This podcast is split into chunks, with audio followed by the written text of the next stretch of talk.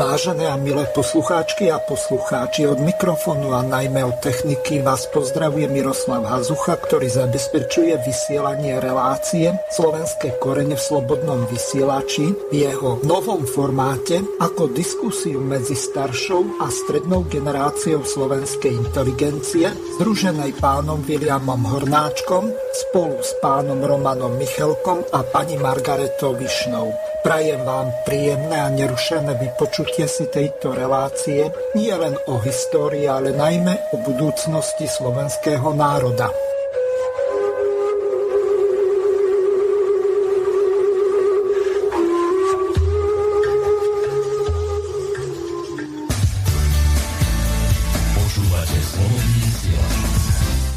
Vážené a milé poslucháčky a poslucháči, vítam vás pri vypočutí si ďalšieho pokračovania relácie Slovenské korene. Pri tejto príležitosti vítam pána Viliama Hornáčka, ktorého pozdravujem do Bratislavy. Zdravím vás, všetko dobré. Ďalším našim hostom je pán Rafael Rafaj, ktorého tiež pozdravujem. Ďakujem za privítanie, rovnako pozdravujem všetkých poslucháčov. No a máme tu aj tretieho hostia, Lukáš Šimek. Nech sa páči, môžeš sa predstaviť našim poslucháčom? Vzhľadom k tomu, že si v tejto relácii prvýkrát, tak by si mohol povedať pár slov o sebe. Dobrý večer, zdravím všetkých poslucháčov Slobodného vysielaču. Moje meno je Lukáš Šimek a bol som sem pozvaný ako host e, do relácie a e, tak krátko o mne. E, som taký mladý fanúšik histórie a nejakej globálno, globálnej politiky, takže dúfam, že bude toto plodná diskusia a ľudia sa majú na čo tešiť. Ešte raz dobrý večer. Ďakujem veľmi pekne. V dnešnej relácii bohužiaľ nebude môcť byť pani Margareta Višna, ktorá sa ospravedlnila. Pripomeniem, že táto relácia je nahrávaná na záznam a z toho dôvodu nebude kontaktná, preto pokiaľ ju budete počúvať v stredu, čase od 17. hodiny do 19. hodiny, tak môžete využiť e-mailovú adresu studio.bb.ju zavináč gmail.com s doménou slobodnyvysielac.sk sa nebudete môcť s nami skontaktovať, lebo tá je len do živého vysielania. Vzhľadom k tomu, že táto relácia je nahrávaná na záznam, tak táto možnosť nebude. Samozrejme, pokiaľ relácia bude zverejnená na našej web stránke alebo na YouTube kanále, tak môžete klásť otázky alebo diskutovať pod ňou. Pán Hornáček, odozdávam vám slovo, aby ste sa ujali vedenia relácie. Nech sa páči. Zdravím vás, všetko dobre prajem. No, vybrali sme si tému, ktorá je celosvetová a myslím, že najčastejším slovom teraz je demokracia, tak ako v minulých dobách pre nás, ktorí sme starší, za našu generáciu bolo slovo socializmus, komunizmus a ďalšie tak teraz je to demokracia, okrem sloboda a ďalšie veci, tolerancia, môžeme si o nich hovoriť. Ale nás najmä zaujíma aj samozrejme obsah pojmu demokracia, ktorý je prastarý, teda jeho pôvodný obsah a je mnoho razy menený a samozrejme zneužívaný. No ale najmä tie následky jedného zo sprievodných javov demokracie a súčasnej demokracie, ktorým je tzv. politická korektnosť. A keďže najčastejším, najzaužívanejším a najvýznamnejším spôsobom hlasovej, ale aj písomnej komunikácie medzi ľuďmi je jazyk ako reč, vyjadrovaná slovami či pojmami, tieto slova či pojmy majú svoj pôvodný, svojimi tvorcami určený obsah a zmysel, tak ako je tá demokracia, ako hovoríme, však si o tom povieme viacej ktorý bol ale neskôr všeobecne prijatý aj spoločenstvami jednotlivých kultúr, ba celých civilizácií, či napokon celým ľudstvom.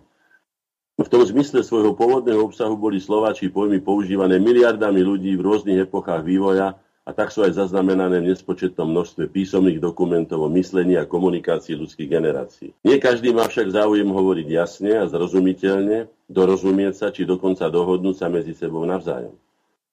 Sú dokonca celé skupiny ľudí, a veľmi vplyvné, ktoré ťažia rôzne výhody z nezrozumiteľnosti komunikácie, z nezrozumiteľnosti komunikácie, krivenia, zahmlievania, prevracania pôvodných, zaužívaných a osvedčených obsahov slova pojmov, čím spôsobujú chaos.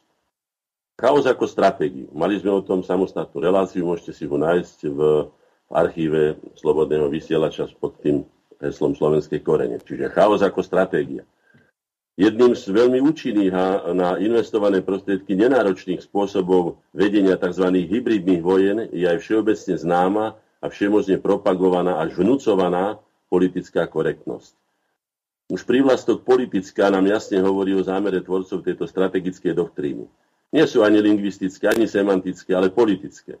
A politické záujmy sú vždy predovšetkým záujmami mocenskými. E, kto má také kto vlastne má také eminentné mocenské záujmy zdeformovať a schaotizovať ľudskú komunikáciu na spôsob tragického príkladu z biblického Babylonu? Väčšina určite nie. Tá si svoju silu a prevahu nepotrebuje dokazovať ani vnúcovať, ani vynúcovať. Táto, táto menšina veľmi dobre vie, že ovládnuť väčšinu dokáže iba vtedy, keď do jej radov, teda do radov väčšiny, zase je nedorozumenie, ak do nej infikuje neistotu, nedôveru a chaos.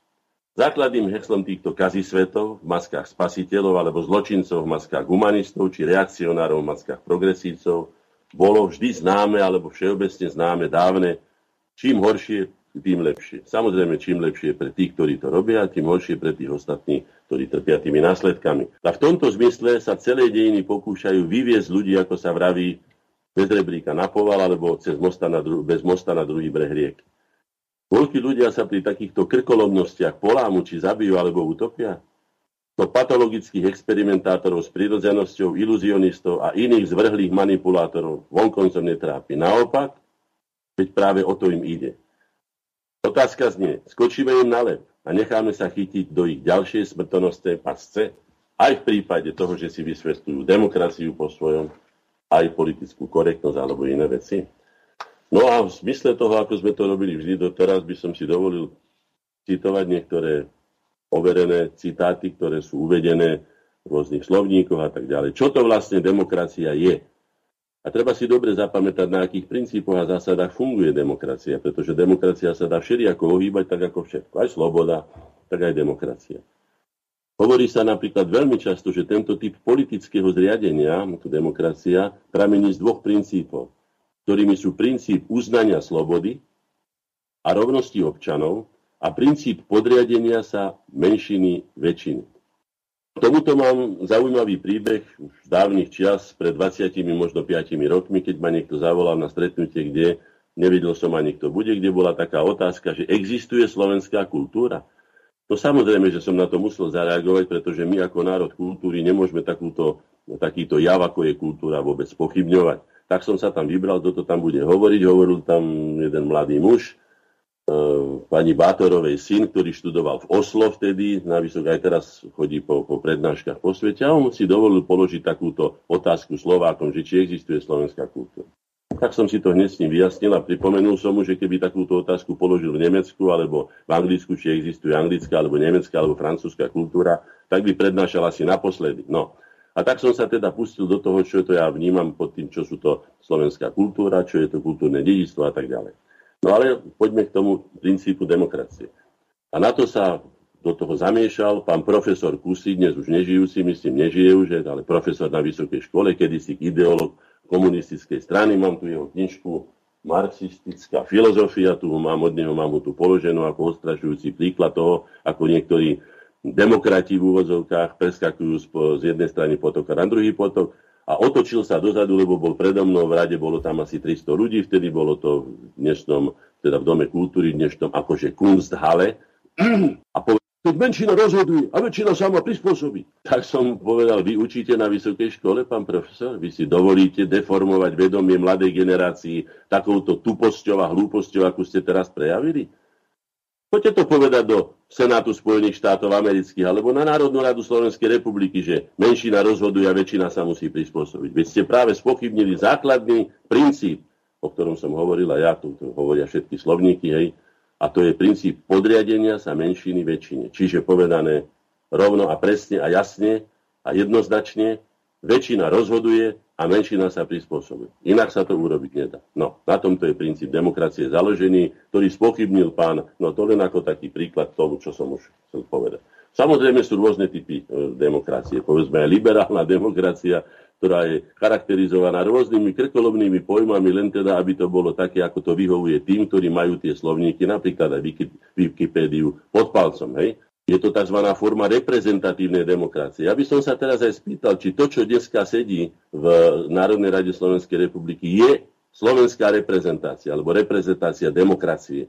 No, ja ich za reprezentáciu v žiadnom prípade nemám, už som sa aj horšie o nich vyjadril. Sú to predstavitelia, sú to politickí predstavitelia určitých politických subjektov, ale veľmi pochybujem, že sú to predstavitelia občanov, pretože hája predovšetkým svoje stranické alebo politické záujmy, alebo nejaké lobistické záujmy, alebo že by hájili záujmy Slovenskej republiky, respektíve záujmy občanov Slovenskej republiky. Ja o tom vedomosť nemám, ani to myslím, že občania nevidia. Potom sa tu hovorí o neoliberálnej demokracii. Si predstavte, čo tu vytiahli tí budráci z Wikipédie. Hej. Týmto pojmom sa označuje napríklad aj vláda Vladimíra Mečiara na Slovensku v 90. rokoch 20. storočia. Kto im dodáva tieto, tieto heslá, to neviem, skutočne netuším. Hej. Tak keď už by som povedal, tak by to mohla byť autoritatívna, teda keď je to ne, neliberálna demokracia, je autoritatívna. No. Isté, že Mečiar bol určitou autoritou v tej dobe, keď bol v troch vládach Slovenskej republiky. No ale vidíte, čo tu vyťahli za príklad. No. E, treba povedať o demokracii hneď na začiatok, že vlastne ona pramení.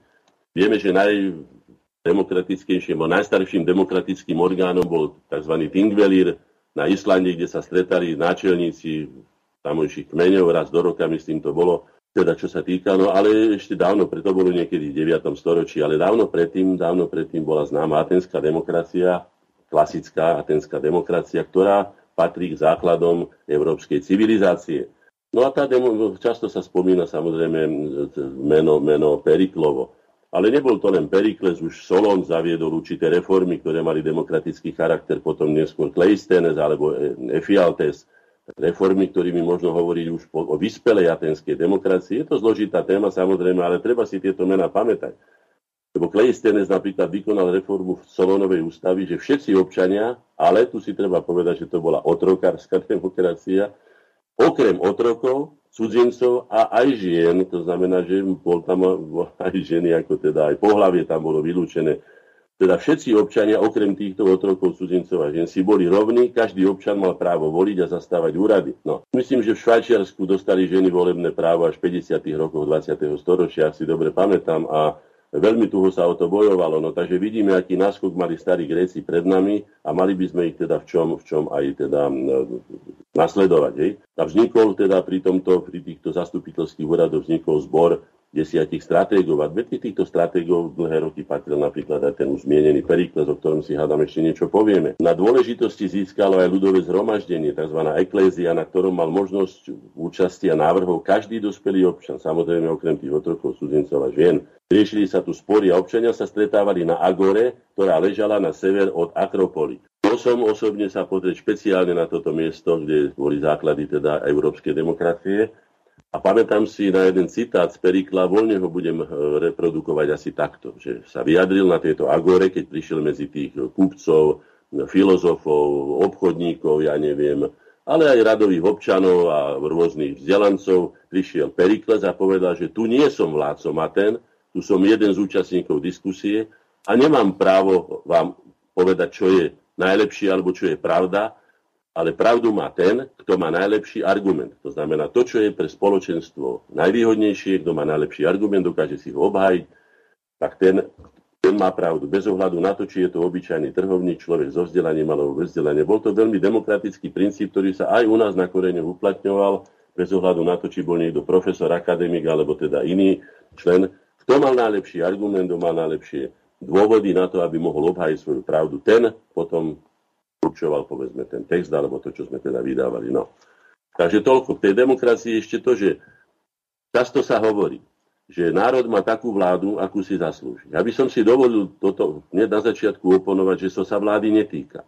Možno má takých zastupiteľov, akých si zvolil, tých tzv. demokratických priamých a tajných voľbách, ale táto veta je neúplná, pretože občania nevolia vládu, ale svojich zástupcov ani nie reprezentantov, lebo za, aby sa zástupca stal reprezentantov, to by musel mať nejakú vý, veľmi významnú kvalitu, ktorú naši zástupcovia, ktorí sedia v Národnej rade, len veľmi málo majú, až by som povedal, že skoro nemajú. To znamená, že národ si volí, alebo teda občania si volia nie vládu, ale volia si zástupcov, ktorí sa po voľbách svojvoľne, doslova svojvoľne dohodnú s kýmkoľvek, na akejkoľvek koalícii môže byť aj väčšinová, aj menšinová, podľa toho, na čo si trúfnú, a potom vytvoria vládny program a dokonca sa vyhovárajú, že nemusia dodržiavať ani svoje volebné programy a slúby, pretože majú vládny program, ktorý ich neguje a keby ich dodrž, ne, teda dodržiavali tie svoje pôvodné slúby, za ktoré boli zvolené, tak by sa rozpadla vládna koalícia. Majú skladka tisíc výhovoriek, ako sa hovorí, ako koza bobkov, len aby nemuseli to, čo naslubovali a za čo sa tam dostali plniť odborných zdrojov, čo som si prečítal, demokracia znamená doslova vládu, ktorú uskutočňuje ľud. No neviem, kedy sa to odohralo, veď vidíte, že aj v tom Grécku bol z toho ľudu vylúčené ženy, otroci a cudzinci. A neskôr už kadekto, potom už len tí najbohatší, ja neviem, čo všetko sa udievalo, ale nazývalo sa to, pred, pred, predsa len sa to nazývalo demokracia. Ale ten jeden princíp platil vždycky všade a platí aj do dneska, ten si zapamätajme, lebo budeme v tomto zmysle hovoriť o proti, tej väčšine, ho budeme hovoriť o menšinách, že ten princíp je, znovu ho zopakujem, že väčšina rozhoduje a menšina sa prispôsobuje. No, a sa hovorí aj o slobode, že sloboda jedného človeka končí tam, kde začína sloboda druhého človeka. To sú také kliše, ktoré sa radi používajú, ale málo kedy sa dodržiavajú. E, čo sa týka ešte demokracie, u nás rôzneho chápania demokracie, mohol by som spomenúť napríklad Helsinský proces, ktorý postavil demokraciu tak, že nadradil práva jednotlivca, jeho osobné ľudské e, práva politické práva nad práva, povedzme, štátu, Sovietskeho zväzu. Pamätáme si na, na, na, na spor Zacharov, celosvetovo bol podporovaný, že Zacharov má, že teda sa mu celý sovietský zväz musí teda ako prispôsobiť, tak ako si to on predstavuje, neviem čo všetko. Pamätáme si aj 17. november, teraz boli tie jeho v úvodzovkách oslavy, ktoré boli skôr, by som povedal, žalospevom nad tým všetkým, čo sa nesplnilo, čo sa nasľubovalo a čo sa nespla, ne, ne, neuskutočnilo. No a tie posledné veci vidíte neuznanie referenda ako naj, najmarkantnejšieho spôsobu priamej demokracie, ktorý mal byť uznávaný a mal by byť nadradený nad všetky typy demokracie zastupiteľskej alebo akejkoľvek inej, pretože tam sa priamo skutočne ten ľud, ten démos rozhodne o tom, ako on chce žiť a podľa akých hodnot, podľa akého smerovania a tak ďalej. No. Je to vlastne neuznanie referenda a negovanie zastupiteľskej demokracie, lebo tí zástupcovia si povedali ústavmi, myslím, ústavného súdu teraz naposledy, že vlastne referendum nie je záväzné pre zástupcov ľudu v Národnej rade Slovenskej republiky a že to je len také a tak ďalej. Potom sú tam všelijaké kvóra, tak môžeme sa o tom potom porozprávať. Vyzerá to tak, že teda už to neuznanie referenda je vlastne nástup totalitných metód, arogancie, moci. Keď sa určitá skupina zmocní vlády, končí to vždy diktatúrou menšiny. To si treba tiež uvedomiť. Takto sa vyvíjajú dejiny a to si treba povedať. No. Veľmi dôležitým pojmom v súvislosti s demokraciou alebo s vôbec politikou ako takou alebo so spoločenskými vzťahmi je aj e, termín reciprocita. Viete veľmi dobre, že tá reciprocita je veľmi zložitá, hoci teda malá a tvorí ona základ medzinárodného práva, znamená vlastne toľko, že koľko ja tebe, toľko ty mne, alebo koľko my vám, toľko vy nám. Je to najspravodlivejší princíp, ktorý keby sa dodržiaval, vyšli by sme sa mnohým medzinárodným a iným sporom, ale Obyčajne sa to nahrádza tzv. dvojakým, petorakým, osmorakým aj tisícorakým metrom. To znamená, že každému podľa toho, ako je to náš sympatizant, priaznivec, priateľ, alebo ja neviem, oponent, podľa toho ho meriame metrom, ktorý sa nám, my, teda nám, keď hovorím nám, to znamená tým, ktorí majú v rukách médiá, tí, ktorí majú v rukách moc, tí, ktorí majú v rukách velenú mienku a tak ďalej. Takisto aj pojem tolerancia, ktorá je veľmi zbošťovaná ako tolerancia ako taká. Ja len pripomeniem, že tolerancia je forma slabosti, pretože napríklad tolerancia organizmu na choroboplodné záletky znamená škodu pre organizmus. Najlepšia tolerancia pre organizmus je nulová tolerancia, čiže nejaká, to znamená, že všetky choroboplodné zárodky odráža už v prvej obranej línii, to znamená na pokožke a tak ďalej a tak ďalej, na mandliach a nedostanú sa mu nakoniec až do genómu alebo do buňky. No, tolerancia alebo pri, môžem porovnať toleranciu aj pri strelných zbraniach. Keď tá zbraň, ktorá má strieľať tam, kde mierite my mieridlami, má streliť do čierneho, ona strelí meter napravo, naľavo, lebo hore, lebo dolu, tak tá tolerancia môže byť niekedy až smrteľná.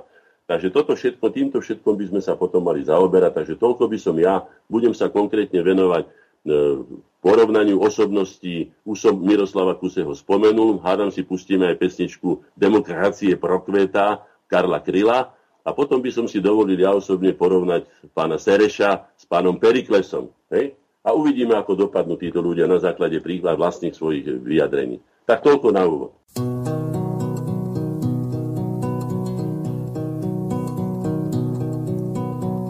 Demokracie rozkvétá, byť s kosmetickou vadou.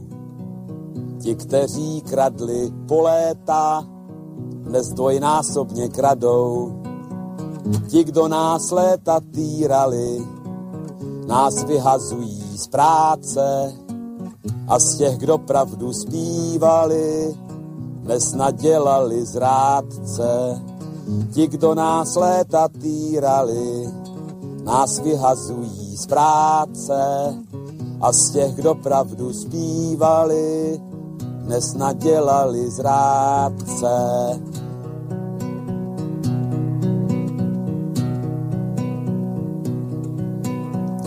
Demokracie prospívá bez nás a pragmaticky. Brbláme spolu, upívá, jak brblali jsme vždycky. Farář nám slívil nebesa a čeká na majetky. My nakrmíme Forbesa za dvě či za tři pětky. Farář nám slíbil nebesa a čeká na majetky. My nakrmíme Forbesa za dvě či za tři pětky.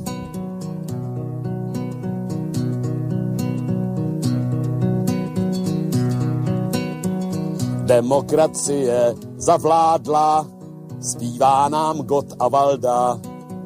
Spaštíme soju bez sádla u strejdy McDonalda. Král Václav jedna partaje se šmelinářským šmejdem. Pod střechou velký partaje se u koryta sejdem. Král Václav jedna partaje se šmelinářským šmejdem. Pod střechou jedný partaje se u koryta sejdem.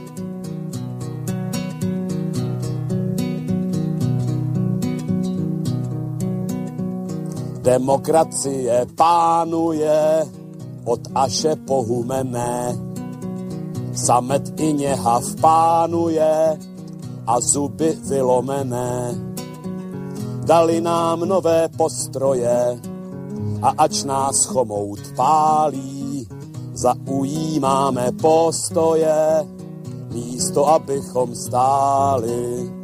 Dali nám nové postroje, a ač nás chomout pálí, zaujímáme postoje, místo abychom stáli.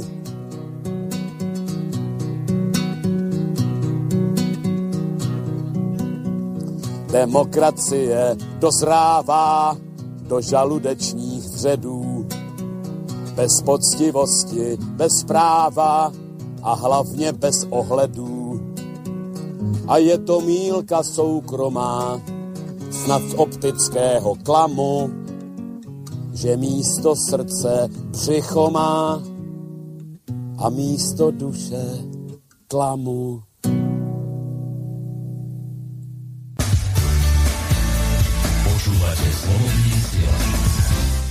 Karel Kryl dospieval a ja vracam slovo opäť pánovi Hornáčkovi. A ešte prvne, teda spolu besedníkom dám slovo, ešte by som si dovolil doplniť to, čo povedal pán Kryl. Napísal som si v tejto pesničke doplnenie takto asi. Demokracie prokvetá, keď trúby dávajú sluby, demokracie odkvetá, keď sa k moci dostanú trúby. A to máme dneska, prežívame, že sa k moci dostali trúby a tak tá demokracia odkvetá. Nech sa páči, priatelia. Vaše názory. No ak môžem, tak tá demokracia naozaj odkvitá, ale, ale asi, to bude, asi to bude v tom, že je tu kríza, kríza pojmov.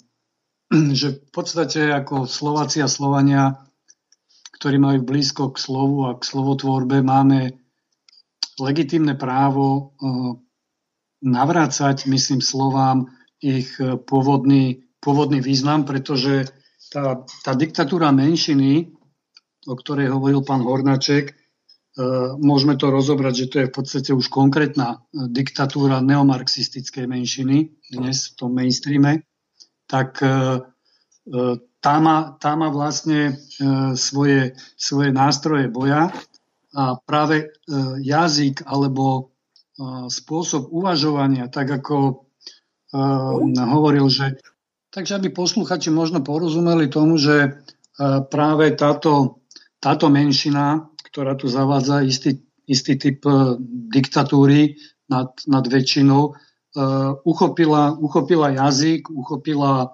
slova a z toho vlastne vyplýva a dala im iné významy. Hej. Preto dnes sa nehovorí o čistej demokracii bez privlastku, ale zdôrazňujú liberálnu demokraciu.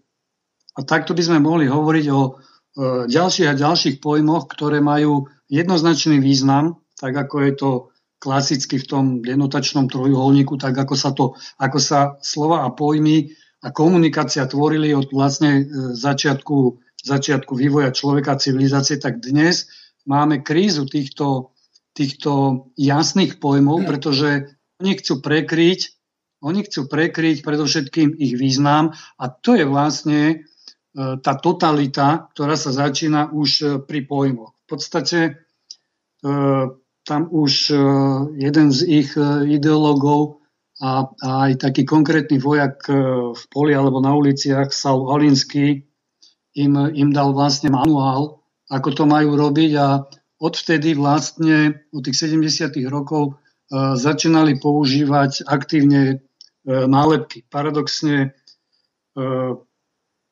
to je posun od, od tej histórie, od, ja neviem, Aristotela, hej, ktorý, ktorý pomenoval tento vzťah, vzťah pardon, semejon, čiže označenie. Dnes týmto neomarxistom, ja ich volám, bude stačiť už len nálepkovanie. Oni nepotrebujú, oni nepotrebujú vecný e, priamy vzťah, pretože oni sa potrebujú zmocniť pojmov a keď sa zmocnia vašich pojmov, ako hovoril Štúr, reč je duch, takže zmocnia sa nášho ducha a vlastne nás budú e, ovládať už e, cez takéto sofistikované, sofistikované e, metódy. Takže pokiaľ sa niekto s nimi dá do, do krížku alebo do nejakej debaty, tak mal by, mal by trvať naozaj, alebo mali by sme trvať na tých pôvodných pojmoch a významoch, ako je demokracia a odmietnúť napríklad politickú korektnosť, ktorú rovnako nám vnúcujú, čo je vlastne ich nástroj na to, aby čierne nebolo označené ako čierne, ale keď povedia, že je biele, bude biele a naopak to, čo bolo biele, vrátane teda tej európskej civilizácie beloskej, tak to je označené ako čierne, ako, ako niečo negatívne. A z tohto pohľadu, pokiaľ sú to tí istí ľudia, ktorí sa snažia takto vnúcovať nám noty alebo nejaký notový zápis a podľa toho, aby sme všetci spievali, e, sa zaštiťujú nejak, nejakou európskou kultúrou, tak e, klamu, pretože jednoznačne politická korektnosť je neeurópsky prvok pretože základom európskeho myslenia je predsa kritické myslenie. E, a z toho vlastne vyplýva požiadavka na tú našu najdôležitejšiu hodnotu, ktorú sme vlastne prehodnocovali aj teraz 17. novembra, a to je sloboda. Vrátane teda tej slobody slova. To sa naozaj všetko, všetko začína, pretože ostatne aj Biblia začína na začiatku bolo slovo a to slovo bolo u Boha a tak ďalej. Takže my musíme vlastne e, zvádzať, myslím si, to je môj súkromný názor, e, boj o pojmy a, a významy a usvedčovať e, týchto ľudí, ako spomenul, spomenutý bol pán Kusy a ďalší, ktorí posúvajú úplne inde tieto významy a keď sa im podarí posunúť tieto významy v tom verejnom diskurze, tak vlastne potom kompletne ovládnu, ovládnu celý náš, celý náš, náš život a a vlastne takto budú môcť e, ovplyvňovať e, budúcnosť. Som trošku skeptický k, k argumentom, ktoré vychádzajú z minulosti, z toho pôvodného zlatého veku, pretože nielen Gréci, ale myslím, že aj Indovia majú to delenie na štyri fázy akéhosi globálneho vývoja a pomenovali to od zlatého veku cez ten strieborný medený až po ten náš súčasný železný, ktorý žiaľ Bohu už hrdzavie. Čiže e, v podstate z duchovného hľadiska alebo vývoja e, mentálneho ideme mm, smerom nadol do krízy, ale paradoxne ľudia e, externe žijú technológiami a sú ovplyvnení lineárnym myslením.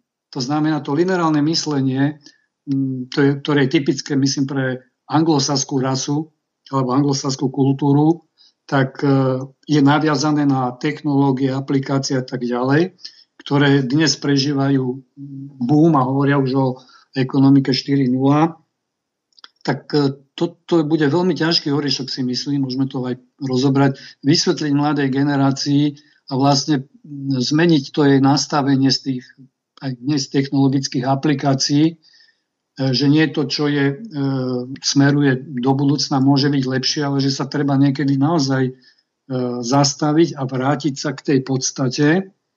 A ten prvý zle zapnutý gombík, ktorý sme nestihli teda e, odopnúť e, možno v priebehu 32 rokov, e, je treba znova jednoducho ten kabát roztvoriť a znova ho zapnúť, pretože všetko sa bude začínať podľa mňa od, od tých slov a tam to bude aj končiť. A vlastne myslím, že aj pán Hornáček hovoril, že stačí im v podstate propaganda, lebo ja som to tak pochopil, demagógia. Oni nepotrebujú dnes už s nikým diskutovať. To je ďalší fenomén, ktorý, ktorý je e, novým na trhu, pretože my, čo sme zažili bývalú totalitu, tak e, bežne komunisti polemizovali s imperialistami, keď tak mám povedať. A naopak oni zasa e, superili s nimi. Takže tam bol, by som povedal, férovejší e, dialog alebo snaha. Dnes sa bohužiaľ toto vytratilo a preto môžeme hovoriť o už totálnej totalite. Nech sa ja páči. Sa vrátil, pretože keď som hovoril teda tú charakteristiku, tak je to, že je to forma reprezentatívna. Ja som to spochybnil, že to nie sú reprezentanti, ale podstata je v niečom inom, ktorej sú volební zástupcovia obmedzovaní ústavou, liberálna demokracia, ktoré sú obmedzovaní ústavou tak, aby ústava chránila individuálne slobody, napríklad práva menšín, slobodu slova, slobodu združovania. Tak tu si treba uvedomiť, že to, čo sa im hodí, to chránia. Napríklad práva menšín, ktorými rozbijajú vlastne väčšinu, tým, že to akcentujú, ale už slobodu slova nie, ani slobodu združovania, ako sme to videli dokonca už aj v takom superliberálnom Holandsku, kde rozháňajú ľudí e, vodnými dielami. Hej. To sme tu nezažili ani za komunistov pri sviečkovej demonstrácii, tak, čo som ja videl teraz, alebo čo sme videli všetci, čo sa deje. Takže treba hovoriť o tzv. liberálnej demokracii, takisto ako treba hovoriť o tzv. liberalizme, pretože liberalizmus, ako je charakterizovaný a to, čo sa po touto vývesnou tabulou deje, ako liberálne. To vôbec nie je pravda. To skutočne smeruje k totalite, ako som povedal, že keď sa menšina zmocní vlády, nakoniec cez aroganciu moci sa stáva totalitnou a totalitné metódy používa. Vidíme to aj dneska, že neakceptujú ani len odbornú verejnosť, ani tú odbornú skupinu, ktorá by mohla niečo iné povedať ako to, čo sa im hodí do karát. Nech sa páči, ste ale povedali niečo o mladej generácii, bol by som rád, keby sa pán Šimek vyjadril teda. Tak eh, čo, čo sa týka mladej generácie, no mladá generácia je dosť eh, pohýbaná, ale v tej negatívnej eh, konotácii, čo sa týka eh, výrazu demokracia, pretože oni si to predstavujú, teda aspoň čo ja to tak sledujem, tak oni si predstavujú demokraciu, že môžem voľne cestovať, a môžem hlavne o tom cestovaní, môžem si čokoľvek kúpiť, je teraz aj uh, voľný trh, hej, že uh, už nemajú tu ako kedysi za komunistov, že nebolo dostatok tovaru, tak dneska si môžu čokoľvek kúpiť. A namiesto toho, aby sa možno že viacej venovali nejakým uh, kultúrnym veciam a, a tým národným veciam, uh, že to tu v podstate tak uh, chradne, by som povedal, tak ľudia si radšej kupujú letenky zlavé a chodia, veľa cestujú, ale o ten svoj štát sa moc ani nezaujímajú, alebo o tú, o to vlastne v podstate o tú svojeť, o to, o to uh, národné bytie, že kto je, odkiaľ pochádza, čo, čo boli jeho tradície a, a takéto veci. Takže tam, tam je to dosť vidieť a ako pán Rafa tiež spomínal, tak uh, ja mám taký pocit, že tu nastupuje nejaký neomarxizmus hej, a tou salamovou metódou ukrajujú pomaličky uh, tú, nám tú slobodu. A je to, je to vidieť hlavne pri rôznych, rôznych ľuďoch, ktorí si dovolili kritizovať určité napríklad neviem, skupiny alebo, alebo v podstate vysloviť nejaký názor, ktorý, ktorý nejde s tým, s tým mainstreamom, ktorého, a ktorý sa niekoho dotýka, tak tu už tá sloboda slova skončila už myslím, že v 90. rokoch. Hej, keď môžem povedať napríklad jeden príklad, doktor, doktor Martin Šavel vydal jednu nemenovanú knihu a tam sa spustilo v podstate linčovanie tohoto človeka a ten súdny proces len kvôli tomu, že vydal knihu, trval 12 rokov a doktor Šala musel absolvovať 97 súdnych pojednávaní, čo ho nakoniec ekonomicky aj zdravotne veľmi vyšťavilo. A v roku 2003, v roku 2003 po 12-ročnom boji aj zomrel. Čiže vlastne on, jeho môžeme považovať za takého prvého uh, martýra tej, toho ponovembrového režimu. Hej, keď my sme ako, keď sa po, po novembri sa uh, zvonilo kľúčami, že máme tu slobodu, tak uh, je to veľmi relatívne. Tomu zvoneniu kľúčami poviem osobnú, lebo to ste nemohli asi zažiť vy, pán Šimek, ste mladí.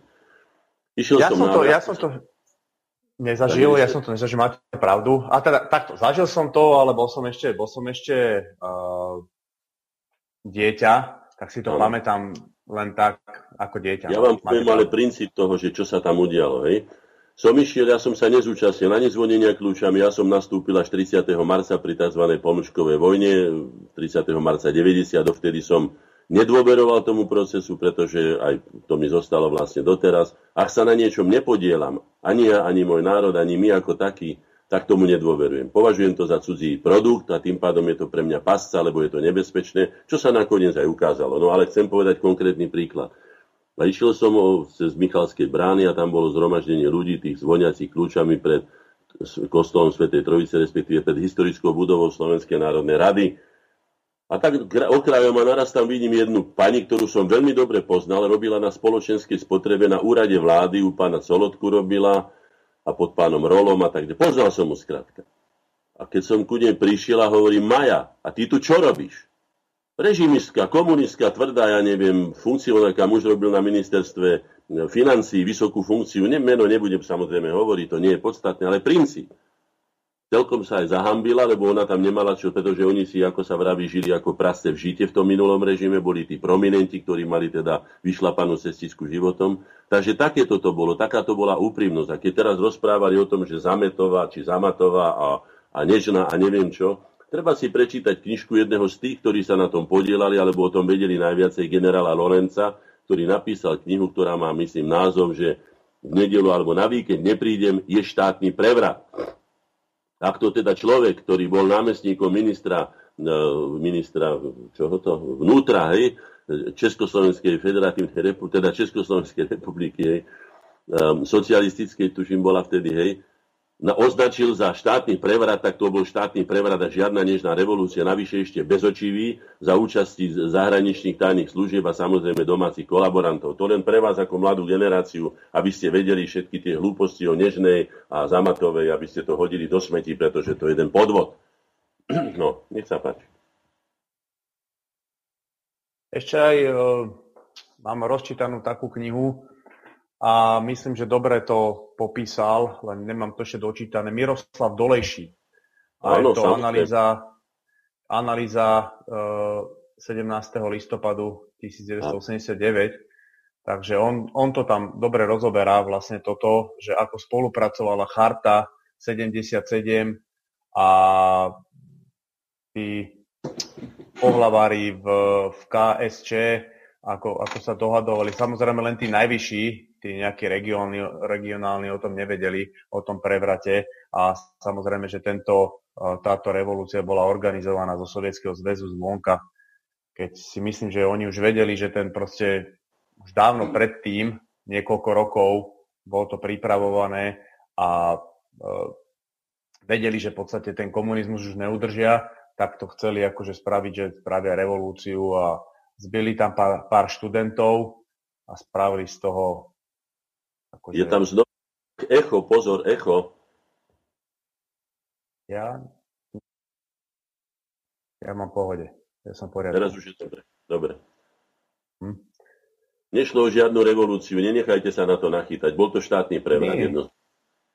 Samozrejme jasné, začal jasné. ten štát nastupom Gorbačova a jeho vedenia. Vieme veľmi dobre, ako demokratický v úvozovkách Jelcin rozstrielal štátnu dumu v Moskve, hej, to bolo demokratické veľmi, hej. A vieme veľmi dobre, ako sa nechal na popularitu kúpiť e, flakatý Judáš, ako ho nazval pán Chelemendík, teda dnes už nikoho ne, nezaujíma názor Gorbačova. Kedy si z Gorbyho urobili jednotku, myslím, na 5 rokov vládol svetu biznisu, ja neviem, obchodu, e, médií vládol, všetko bolo zaujímavé, áno, lebo sa podielal na rozbití impéria, ktoré vlastne bolo treba rozdeliť a privlastniť si ho západ, vydra, vydrancovať, vykradnúť. No potom, o čom je aj terajší proces na Ukrajine, v pribalských republikách a vlastne celosvetový presúvanie e, NATO ku hraniciam Ruska. To je to isté. Tá istá svetová šachovnica sa sústavne opakuje pri tých istých chybách, ktoré sme bohužiaľ urobili my.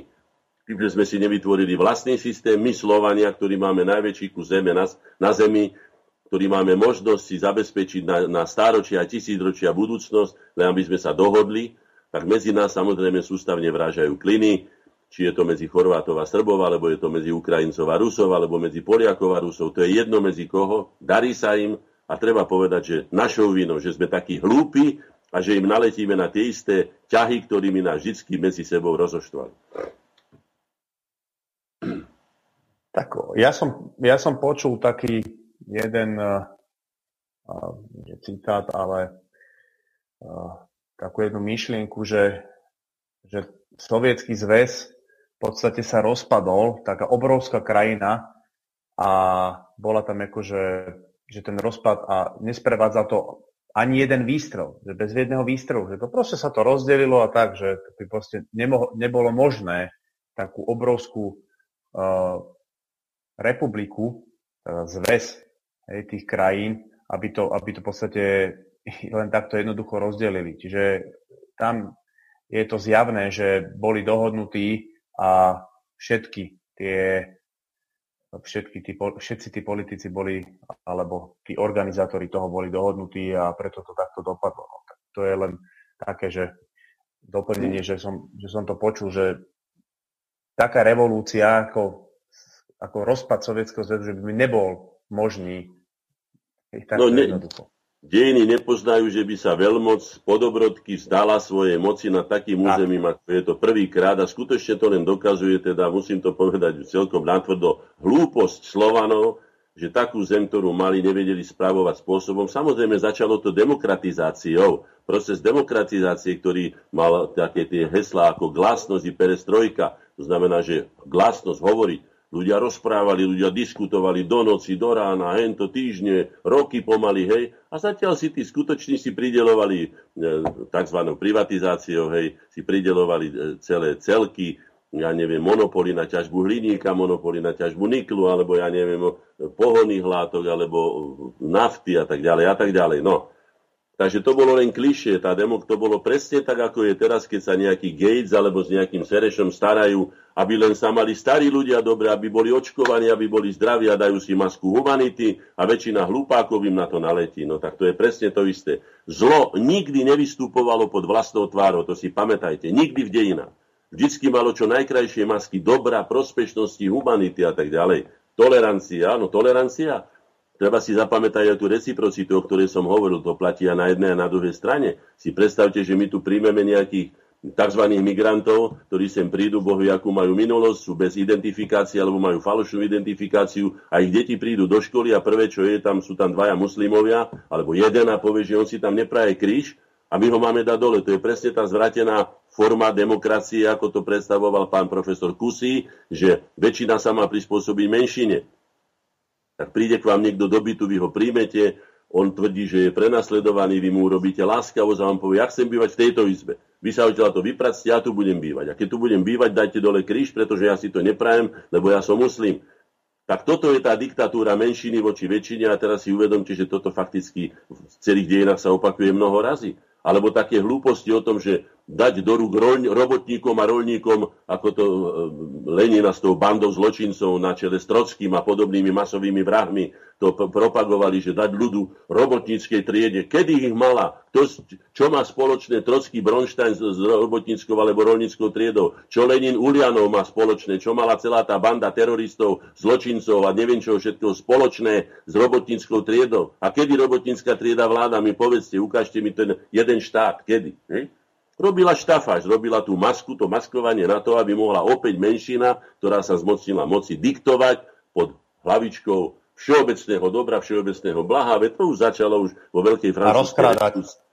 No, a rozkrádať áno, celý sovietský zväz. Áno, skoro každá tá tzv. revolúcia, čo je ten prevrat, znamenali iba zmenu vlastníckých vzťahov. Zobrali cirkvi, zobrali šlachte a dali to meštiakom a tak ďalej. To bola veľká francúzska revolúcia a tak ďalej. A tu pod hlavičkou, že to rozdajú štátu, národu, všetkým ľuďom. A tak u nás sa to odohrávalo tzv. kupónovej alebo neviem akej privatizácii. Podvod na podvod. Dneska to už vidí každý. Lenže to im stačilo na to, aby sa zmocnili majetku. Dneska už neviem, čo vlastne Slováci. Aj to by mala byť úloha našich eh, ekonómov, ktorí by vlastne povedali národu, čomu ešte na tomto Slovensku patrí koľko zeme mu ešte patrí, koľko je už vykúpené, pretože Rakúšania majú aspoň zákon prijatý, ktorý hovorí, ak sa nemýlim, že 11% pôdy môžu vlastniť rakúskej cudzinci. Myslím, že my nemáme žiaden taký zákon, neviem aspoň o ňom. Či sa vôbec tým zaoberám, až jedného dňa zistíme, že sme tu cudzinci a že budeme robiť na vlastnej pôde otrokov na niekom druhom, ako robíme v automobilkách. To sú tiež také nápady, dobre. No ale poďme teda ďalej k našej téme. To som len odbočil trošku, prepačte. Vráťme sa k politickej korektnosti napríklad. Čo to je vlastne za hej? Politická korektnosť, ako sa cituje alebo sa, sa, sa, sa charakterizuje, pretvára verejný diskurs. A to obmedzovaním, obmedzovaním, tu je už vidíte, obmedzovanie, obmedzovanie, je to tu písané, určitých komunikačných obsahov s cieľom predísť úrážke, ujme a sebahodnotenia a tak ďalej poznáme Slovenčinu, myslím, že všetci traja, že štyria, čo tu sme, sme Slováci, tak si povedzme, čo môže byť lepším výrazom e, pre zabitie človeka ako vražda. Nie, že ujma na zdravie, alebo siahnutie na život, alebo odsudzenie miesto krádež. My máme presné pojmy. Prečo to takto rozmazávajú? Krádež, vražda, to sú presné pojmy, ktoré úplne človekom zatrasú a presne vyjadrujú obsah toho, čo sa vlastne stalo. Že niekoho zabili, že prišiel o život siahli mu na, na, na život, alebo, alebo siahli mu na majetok, alebo odsudzili mu majetok. Áno, to ničenie pôvodných významov má svoj hlboký obsah pre nich, ktorý zamotáva, robí babylonizáciu takú babylonizáciu našej komunikácie, ktorá, ako sa hovorí v tých biblických eh, textoch, je nakoniec spôsobila, že aj tá babylonská, teda bájna väža sa vraj zrútila, lebo sa nevedeli dohodnúť. Samozrejme, keď niekto povie podaj a ty myslíš, že drž, alebo niečo iné myslí pod tým, čo ty myslíš a hodíš mu nejakú tehnu, no tak akurát môže niekomu padnúť na hlavu, alebo ho zabiť. A presne o toto ide tá chaos ako stratégia aby cez politickú, tzv. politickú kvalitu, politi- aj tá korektnosť, to je vlastne totálne nekorektné je nekorektné vy, vykradnúť obsah slova, ktorý, alebo pojmu, ktorý bol stáročia príjmaný. Písali ním Shakespeare, alebo ja neviem, Molière, alebo písali ním veľkí filozofi, politici a tak ďalej. Stojí na pevných základoch našej civilizácie a civilizácia na ňom. A oni naraz čo urobia? Vypitvajú ho a hodia tam nejakú bublinu virtuálnu, ktorá nemá žiaden obsah.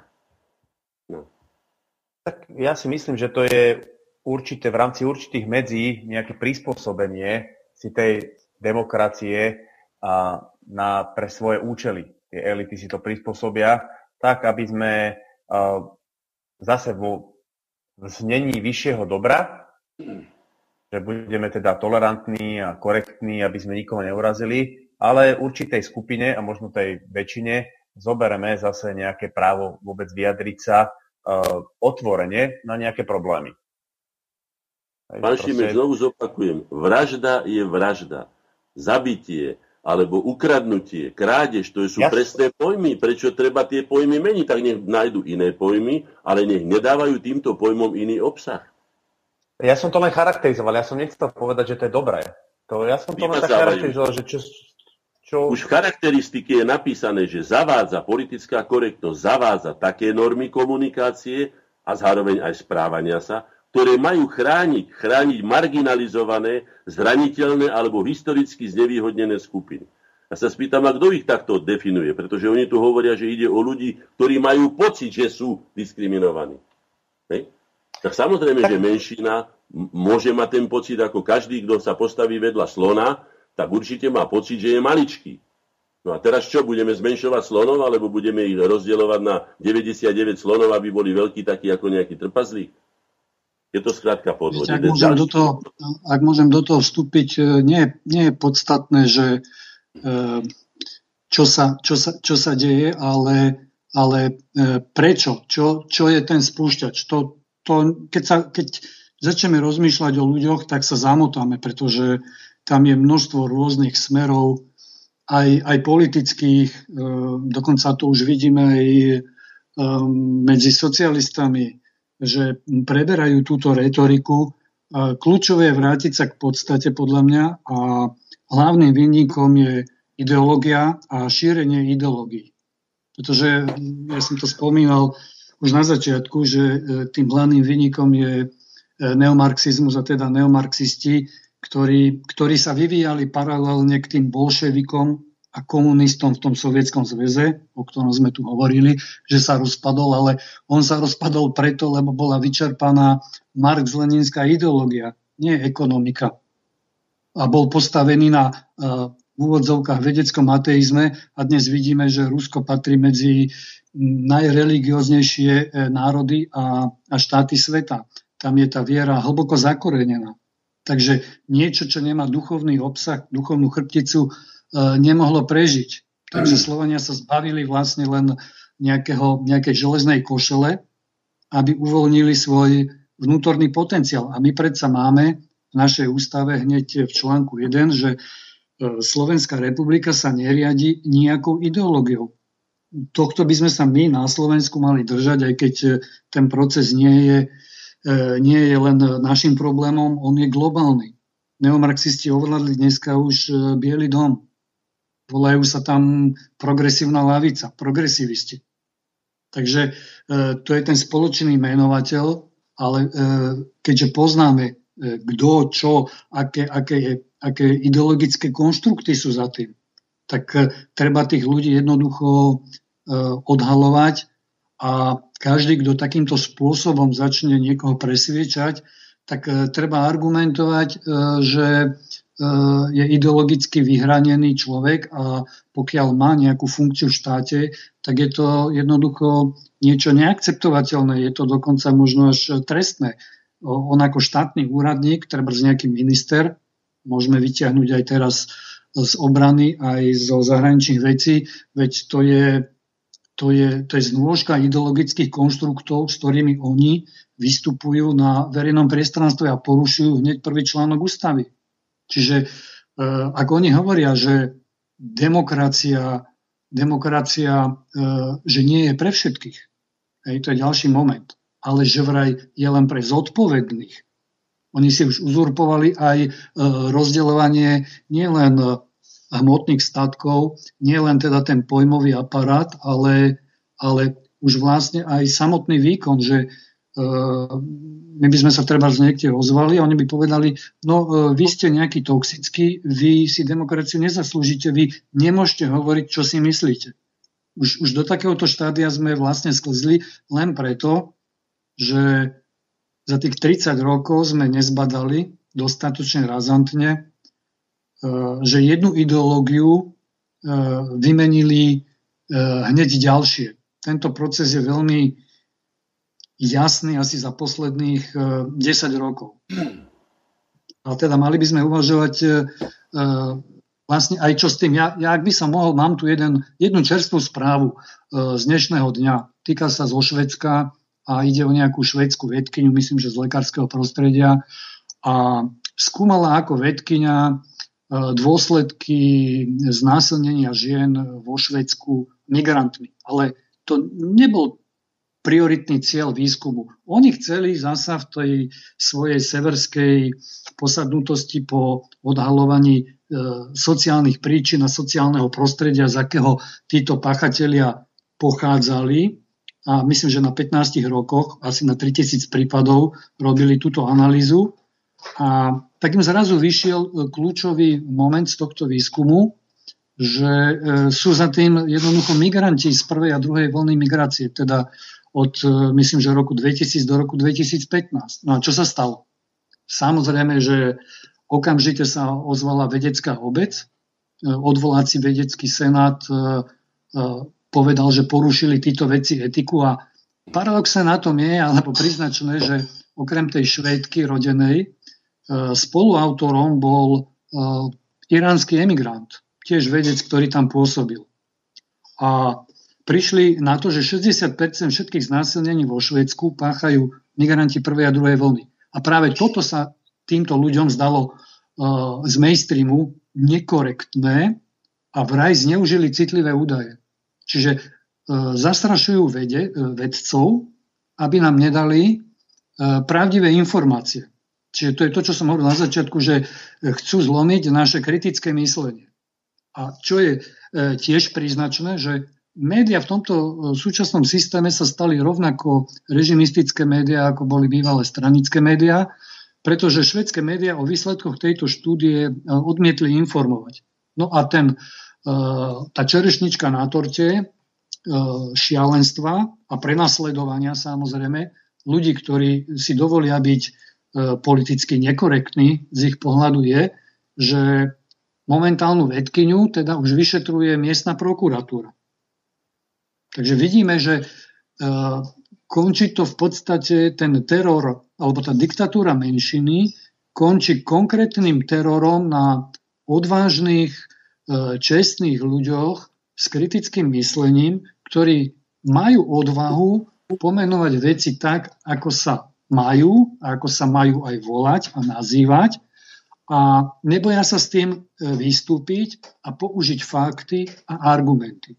A keďže druhá strana nemá protiargumenty ani fakty, pretože ona ich nepotrebuje, v každej ideológii a v každom vymetenom ideologickom mozgu, nie mi prepačia za vyjadrenie, stačí to, čo za komunistov.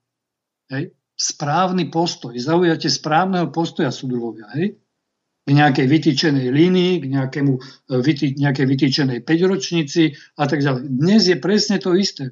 Vy, ako sa kedysi hovorilo, že E, je to idiot, ale inak je to dobrý súdruh, že? Takže dnes tu máme rovnakých idiotov, ale dobrých, dobrých ojkofóbov, ktorí nenávidia všetko vlastné, všetko pôvodné, v našom prípade všetko slovenské, poťažne všetko slovanské, konzervatívne, tradičné a zhľadajú sa vo všetkom cudzom, to je jedna vec, a potom prenasledujú všetkých, ktorí e, šíria kritické, kritické alebo dokonca pravdivé, pravdivé tézy, ktoré sú podložené faktami a argumentmi. A ešte, ak mám slovo, tak uh, tiež môžem povedať zo skúsenosti, keďže zastupujem politických väzňov bývalého režimu, tak angažované, a, tri angažované médiá, ktoré môžem aj pomenovať, denník N, denník SME a portál Aktuality.sk, si začali všímať obsah nášho mesačníka, kde sa okrem teda tých príbehov z minulosti, aby sa zachovala pamäť a mladá generácia, o ktorej hovoríme, aby neopakovala tie isté chyby, ktorými si prešli e, bývalé generácie 50., 60. aj tých husákových rokov, tak e, zrazu im začala, začali prekážať aj, aj komentáre a komentovanie spoločenského a politického diania. Na priestore asi E, jednej dvanástiny alebo ešte aj menej, jednej dvacatiny obsahu tohto, tohto mesačníka. A začali bombardovať ministerstvo vnútra, že ako je možné, že štát dáva na toto peniaze.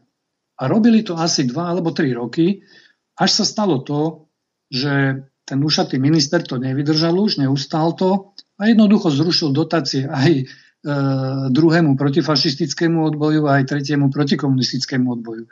Takže vidíme, že e, nielen, že neplatí už, že ústava v článku 1, že sa neriadíme ideológiami, ale dokonca už neplatí ani zákaz cenzúry, pretože tu nejaká mladá elevka z aktualit SKS začala kádrovať, hodnotiť, cenzurovať obsah iného periodika a na základe toho štátny orgán vlastne to, čo má aj určené, ale v zákone mimochodom, že to nie je jeho milosť, že prispejem a teraz píšte tak, ako my chceme. On, oni to majú zo zákona, že musia jednoducho tú historickú pamäť e, e, udržiavať.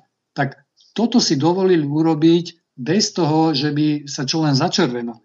Takže nielen vo Švedsku, ale už aj na Slovensku sme konfrontovaní s priamým prenosledovaním, tak ako, tak ako e, spomínal náš mladý kolega e, Šimek aj, e, aj ten prípad e, s, s vydaním tej, tej, tej knižky nemenovanej.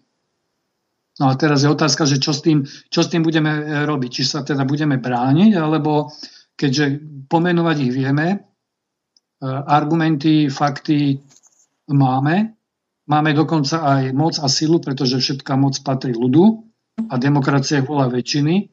A ako je možné, že práve vzhľadom na tie ideológie, ktoré sa šíria, môže menšina, naozaj názorová liberálna menšina, e, nielen ovládať, ale terorizovať príslušníkov väčšiny, tej normálnej, štandardnej, konzervatívnej, racionálnej. Toto je pre mňa niečo, niečo nepochopiteľné ako človeka, ktorý si veľmi dobre pamätá ten predel, polovičku života v totalite alebo v socializme polovičku života e, v trhovom mechanizme alebo v tzv. V tzv. demokracii. Pán Rafaj, vy to viete, prečo sa tvárite, že vás to prekvapuje? Tí ľudia, Enko, Smečko, alebo ja neviem, aktuality, lebo čo ste to spomínali, to je len špička ľadovca vytrčeného jeden obrovskej kry, ktorá je neuveriteľne fundovaná obrovským množstvom peňazí, má ne- nekonečné množstvo hlasných trúb, teda v mediálnej oblasti. Tí ľudia sú politicky zabezpečení, sú chránení právnym systémom. Tí ľudia, tým ľuďom sa nič nemôže stať. My sme dali x um, podnetov na generálnu prokuratúru, dokonca ešte v takých očividných prípadoch, napríklad pri, spomeniem, že keď bola delegácia Národnej rady Slovenskej republiky v Paríži, tak jej člen, pán Čáky, dal proti Slovákom, proti Slovenskej republiky hanopis za chrbtom predsedu Národnej rady, myslím, že bol Gašparovič vtedy a tak ďalej. Jasné porušenie slubu poslanca e, alebo, alebo lojality, automatické lojality e, štátneho, štátneho úradníka štátu, plateného ním, ešte k tomu nepravdivým informáciám. A napriek tomu generálna prokuratúra nekonala. Nič sa nestalo, lebo čo by povedal demokratický svet, hej, keby sme my, príslušníka menšiny, tu a tak ďalej. Ale nešlo o príslušníka menšiny, išlo tam o človeka, ktorý hanobil Slovenskú republiku. Áno, lebo keď niekto pacha trestný čin, uh, už, už aj tu sme pri tom, keď hovoríme, keby ho teda aj spáchal, čo teda s, vami súhlasím, lebo aj my sme dávali nejaké tie podnety s rovnakým výsledkom alebo nevýsledkom, tak predsa nemôže rozhodovať polahčujúca okolnosť, že on je príslušník menšiny, tak jeho neodsudíme. On je migrant, jeho, jeho necháme na pokoji. A tu na príslušníka väčšiny e, ešte mu zvýšime nejakú trestnú sadzbu, lebo veď on e, nebol diskriminovaný a bol historicky zvýhodňovaný. Ako toto, keď sa, toto, keď sa nezastaví, alebo keď sa národ e, nepostaví za, za svoje práva a za svoju vôľu že takto to bude, tak e, potom táto menšina sa naozaj už totálne zmocní a priestoru a môže nastoliť e, novú diktatúru. My zatiaľ ešte diskutujeme. Ale je otázka času možno, keď príde deň D a zrazu sa to preklopí ako 25. február 48 alebo ten, neviem, ktorý, e, október 1917 alebo nejaké iné dátumy. A potom zrazu tí mladí ľudia, e, ktorí si myslia, že ja však ja môžem vycestovať na doložku teraz na COVID pás, môžem si nakúpiť cez internet, zrazu zistia, že budú e, v novom systéme sociálnych kreditov, kde ich bude umelá inteligencia vyhodnocovať, či zdieľajú tie názory, niektoré oni si budú myslieť, že je to správne, ale tie, ktoré budú niekde e, naoktrojované, že takýto postoj treba zaujať k Rusku, takýto k Číne, takýto k menšine, e, k etnickej, takýto k názorovej, takýto k LGBTI. No a keď to nebudete splňať, tak vlastne e, vypnú vám aj kreditnú kartu, pretože nesplňate e, mieru sociálnych kreditov. Čiže dostaneme sa na úroveň zvieracej mentality, keď zvieratko, pokiaľ teda sa nevycvičí a neposlúcha, no tak nedostane odmenu alebo jesť. Takže v podstate z toho vývoja, čo si myslíme, že ideme sme, smerom nahor, sa môžeme dostať až niekde na vývoj zvieracej ríše, až, až tam to môže napríklad e, skončiť, pokiaľ práve mladá generácia nepochopí e, tie odkazy tej, tej staršej generácie, ktorá má túto empirickú skúsenosť. Ja viem, že aj mladá generácia si musí prejsť svojim vývojom, ale predsa stále platí, že múdri sa učia na chybách druhých. A dnešná mladá generácia, myslím, že sa nechce definovať ako nejak, nejakí hlúpaci alebo idioti, ktorí by si mysleli, že padli múdri z jahody a že všetko nájdu v aplikácii.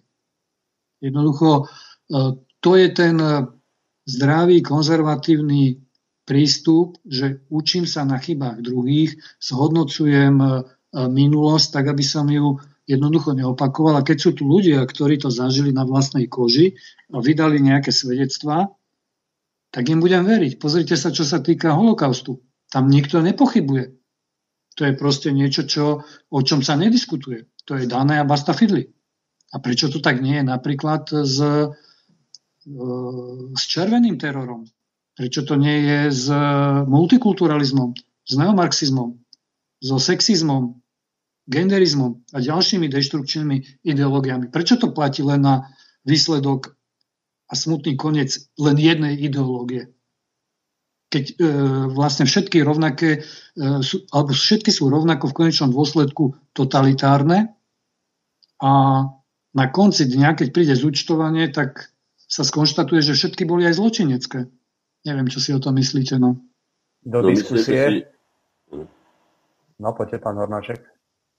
Nech sa páči, však hovorte vy, ja, hovorte vy, mladšia generácia. Ja mám tomu čo povedať, samozrejme. Ja myslím, že tam je určitá paralela his- s históriou a tie veci, ktoré sú dneska takto nalinajkované, tak niekto chce, aby takto boli. A kde niektoré témy, ktoré sa nemôžu otvárať, tak sa aj preto to nemôžu otvárať, lebo to niekto nechce. Hej, a je tam paralela možno aj s tou knižkou a s inými vecami. Čiže to je, niektoré témy sú proste nedotknutelné a tieto veci tak ako ste hovorili, že my máme argumenty a druhá strana argumenty nemá, nemá, tak to začne robiť tak, že to začne tých ľudí, ktorí môžu poškodiť tú ich pravdu, začne perzekuovať, hej, prenasledovať alebo inak začať umočiavať. Hej, ja, ako, ja tam vidím určitú paralelu napríklad aj e, s, tým, s touto dobou a začiatkom e, komunistického režimu alebo už možno, že tretej Československej republiky, kedy sa určité skupiny ľudí, ešte napríklad ako Biela legia, e, tí traja chlapci, e, Anton Tunega, Edvard Tesár a Albert Pučík snažili cez zahraničné ambasády obnoviť slovenský štát a, a potlačiť tu, ten, ten komunizmus. A za to vyseli chlapci, hej, v podstate len za takéto... A ten, ten komunistický režim im povedal, že no už to viacej neskúšajte. A každý ďalší bude takto tvrdo potrestaný. A ja takto ich chceli vlastne umočať, aby, aby už, už tú Slovenskú republiku nadobro zabetonovali. A toto chcú spraviť uh, aj tu. Hej, v podstate uh, niekto bude mať iný názor, a nedaj Bože, že ho niekde uverejní, hej, napríklad na nejakých tom, sociálnych sieťach, tak už hneď sa ukážu také osobnosti, tam v Ružomberku jeden pán býva taký veľmi aktívny, ktorý sleduje ľudí napríklad na Facebooku a udáva ich, nebudem ho menovať, ale tí, ktorí... Je pre, v Národnej rade je reprezentantom, či teda reprezentantom áno, je. Áno, áno, hej, poslancom, je predstaviteľom. Poslancom, predstaviteľom, hej. Áno. Takže tam, tam to vidíme a, a toto sú také ich, takých užitoční ľudia, ako bol aj presne v komunizme, takže tá, uh, tá paralela je tam veľmi jasne cítiť, že dneska sa to tým uh, neomarxizmom pekne uberá, tomu neomarxizmu a tomu udávaniu a týmto, uh, k týmto praktikám totalitným. Pomaličky a krok za krokom. Veľmi, veľmi sofistikovane by som povedal. Veľmi sofistikovane a ten hlupák opojený konzumom, ktorému stačí ísť na dovolenku a veď teraz je v podstate voľný pracovný trh alebo podnikanie, tak ľudia podnikajú, ľudia, ľudia makajú, a príde domov, pustí si potom o pol osme nejaké správy, tam sa nahltá toho mainstreamu, toho správneho, to vlastne, čo, čo oni chcú. A potom zase môže ísť pracovať. A nemá ani čas, lebo toľko pracuje, lebo si myslí, že práca je všetko a veľa peňazí mať rovná sa byť uh, šťastný. Hej, dneska je to tak, že veľa peňazí rovná sa šťastný. Jasne, že tie peniaze potrebujeme, ale dnešní ľudia majú veľmi pomielené hodnoty v niektorých aspektoch a idú len, len cez mŕtvoly, ako za tými peniazmi a ostatné nič ich nezaujíma. No a potom to tak aj pekne vyzerá, že jemu stačí dobré auto, dovolenka, 2-3 krát do roka a samozrejme iné tie výdobytky, eh, telefón a takéto hlúposti. A, a na tom si tie ľudia zakladajú. A potom tieto ostatné veci, ktoré my vidíme, oni nevidia. Ani ich nechcú vidieť, pretože sú uspokojení a sú v podstate zahádzaní tým konzumom a vôbec si to neuvedomujú. A žijú si tej svojej bubline a im dobre. Áno, je tu nejaký COVID, je tu nejaká pandémia, musíme sa chrániť, hej, a ten je nezodpovedný, lebo išiel, bože, prečo provokuje, veď išiel do, do predajne bez rúška a proste ľudia si neuvedomujú tie veci, čo sú všetko za tým, no. Ale hovorím, to je nad, samozrejme na dlhšiu debatu, ja nechcem od, odbočovať, ale a, takto to nejako vidím aj ja. Súvisí to s tým, pretože demokracia znamená aj, aj, aj garantovanie základných ľudských práv, ľudskej osobnosti, ľudskej dôstojnosti, to všetko súvisí s demokraciou, sú toho plné tie, tie bublinové slogany, je to tak, ale sa to nedodržiava. A zabúdame na jednu vec, keď sa už akokoľvek čudujeme, ani sa nečudujme, lebo tej dávnej, dávnej knihe spred 2500 rokov od Kautiliu Čanakiu Arta je povedané celkom jasne, aj medzi riadkami, aj explicitne, že základným argumentom politiky je sila. Dobre počujete, základným argumentom politiky je sila. Tá sila môže byť v argumentoch za ideálnych podmienok, vtedy, keď nejaký rozumný Perikles a relatívne rozumná, vychovaná kultúrne spoločenstvo vtedajší Aten je schopné akceptovať tento typ verejného konkurzu, teda diskurzu verejnej, verejnej komunikácie, ale to sa to sú malé obdobia svetlých, by som povedal, zábleskov spoločenského života, spoločenského existovania. A inak sú to doby tmy, keď vládne malá skupina, ovládne aj napríklad sme si mysleli, že medicijovci, akí sú to nesmierne ako, ako e, kultivovaní a neviem akí ľudia, ale nakoniec sa zistilo, že sú to tvrdí autokrati, ktorí tam vraždili, zabíjali, preto mali v rukách výber cirkevných daní, čiže obrovské peniaze, dali sa oslavovať takými významnými osobnostiami, ako napríklad Michelangelo alebo Da Vinci, lebo mali na to peniaze, ale v podstate to boli tmári, to boli, to boli ničiteľia demokracie, ktorí zničili republiku, zabili stovky a tisícky ľudí a tak ďalej. Takže to treba všetko aj vedieť a dať to do súvislosti. Lenže kto tu má záujem, aby sa vzdelávalo? Aby, aby ľudia boli vzdelaní, aby, aby vedeli dať veci do súvislosti, porovnávať veci. No nikto. Ako vidíte, mám záujem na tom, aby keď sme my písali do televízie x razy, že by sme mali vychovávať náročného diváka, náročného, tá žumpa, či čo to je pumpa, alebo, alebo ja neviem, ak sa volajú tie programy, to si nepamätám, ale to je či sa farma, alebo to je jedno čo, alebo ostrovná, To je jedno čokoľvek sa podrete, to no. už je tak, tak, to už ani nie je dno, to už je doslova prepadlisko. V úbohosti je to tu na, ale znovu opakujem, tu nám nepomôže nič iné. Len tí ľudia, ktorí nie sú s tým spokojní, sa musia dať dohromady. Teraz sme to videli nakoniec na tých protestných akciách, aký sme my slabí, keď by som to nazval národnými silami. To znamená, že tie konzervatívne alebo konzervatívnejšie súčasti slovenskej spoločnosti ktoré majú aj povedzme podobnú retoriku. Dalo by sa povedať, že na tie isté hodnoty viažu svojich voličov. Ale keď majú si podať ruku, majú spojiť svoje síly, to, čo urobili teraz napríklad Maďari, keď pochopili po chybe, keď sa rozišli na niekoľko subjektov, že sa nedostali do parlamentu, dali sa dohromady a teraz už Maďarom ani jeden hlások neujde. A my čo sme, slepí, hluchí? Nežili sme tisíc rokov s Maďarmi? Nežili sme svoje vlastné dejiny? Nemáme dostatok vlastných skúseností? Máme ale nemáme osobnosti, ktoré by boli ochotné podriadiť svoje osobné ego národnoštátnym záujmom Slovenska, slovenskými národnoštátnym záujmom. Ja žiaľ takéto osobnosti nevidím. Písali sme všetkým tých, ktorých poznáte. Ficom počnúc, ja neviem, e, Dankom, alebo ja neviem, ako sa volajú všetci tí e, Kotlebom a, a neviem, my im písali listy, že by sme sa mali stretnúť, mali by sme sa porozprávať, dohodnúť sa, zjednotiť sa, dohodnúť sa na tom, na čom sa môžeme dohodnúť, nie na tom, že teda každý stratí svoju, e, svoju subjektivitu. To ja som nikdy nežiadal, viem, že je to tak, ako to je, nech sú, ale nech majú jednotné heslo. My sme nazvali za slovenské Slovensko. Sme vytýčili heslo pre minulé voľby, ktoré národné síly prehrali. Sme vytýčili heslo, na ktoré by mal vnímať a počúvať každý. Za slovenské Slovensko. Nedá sa to prijať? No dá ale nedajú sa sklopiť tieto hrebienky týchto namyslených predstaviteľov strán, ktorí si myslia, že budú samospasiteľmi. Nebudú.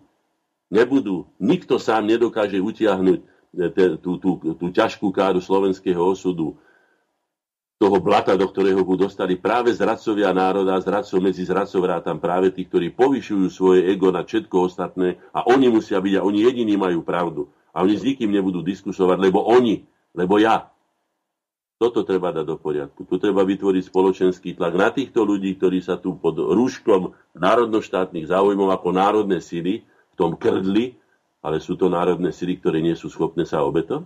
Viete si predstaviť, že by niekto ako Hlinka, povedzme, mlčal v takejto situácii taká osobná? Čo robí Mečiar? O čom sa teraz rozpráva? Otec vlasti. Ja som ho zažil. Kde je? Hlinka by nemlčal takto, by sa jasne vyjadroval k tomu, čo máme robiť a čo musíme robiť, organizoval by určite aj protesty, alebo teda demonstrácie za to, čo my chceme. My národ, my, demos, my ľud. Niekedy sa, sa na tých protestoch aj strieľalo. Hej, keď... No ale strieľali do týchto, však strieľali predsa do Hlinkovcov. Viete, že to boli sociálne... Do Hlinkovcov, no a tí, a tí ľudia a... sa nevzdali. To som chcel povedať, že, že išli si za svojím. Že strieľali, áno. To som sa povedal, že dneska, dneska, keby tu bola jedna takáto prestrelka, tak už sa tam nikto neobjaví. Nikdy. Teraz si zahráme pieseň od Ondreja Ďuricu Vstávaj.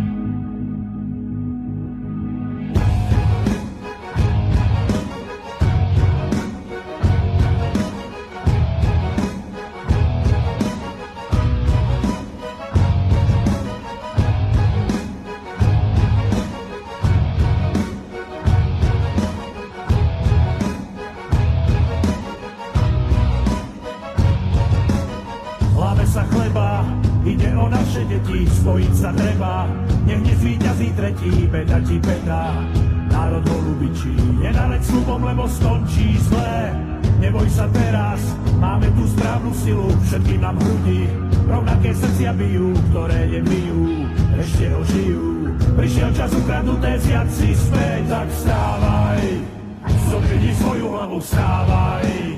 Uvidíš silu davu, vstávaj. Noho sa s nami hrali štáta, niekto ukradol. Vstávaj, zobrni svoju hlavu, vstávaj. Vždy často ľuďom klamu, vstávaj. Veď kým sme tvrdo spali štáta, niekto ukradol.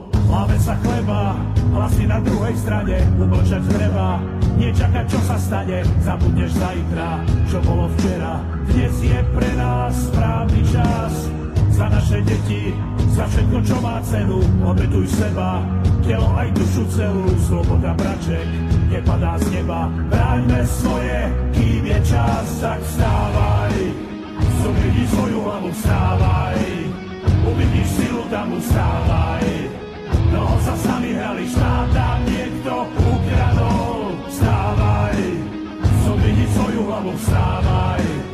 Sli často ľuďom hlavu, vstávaj.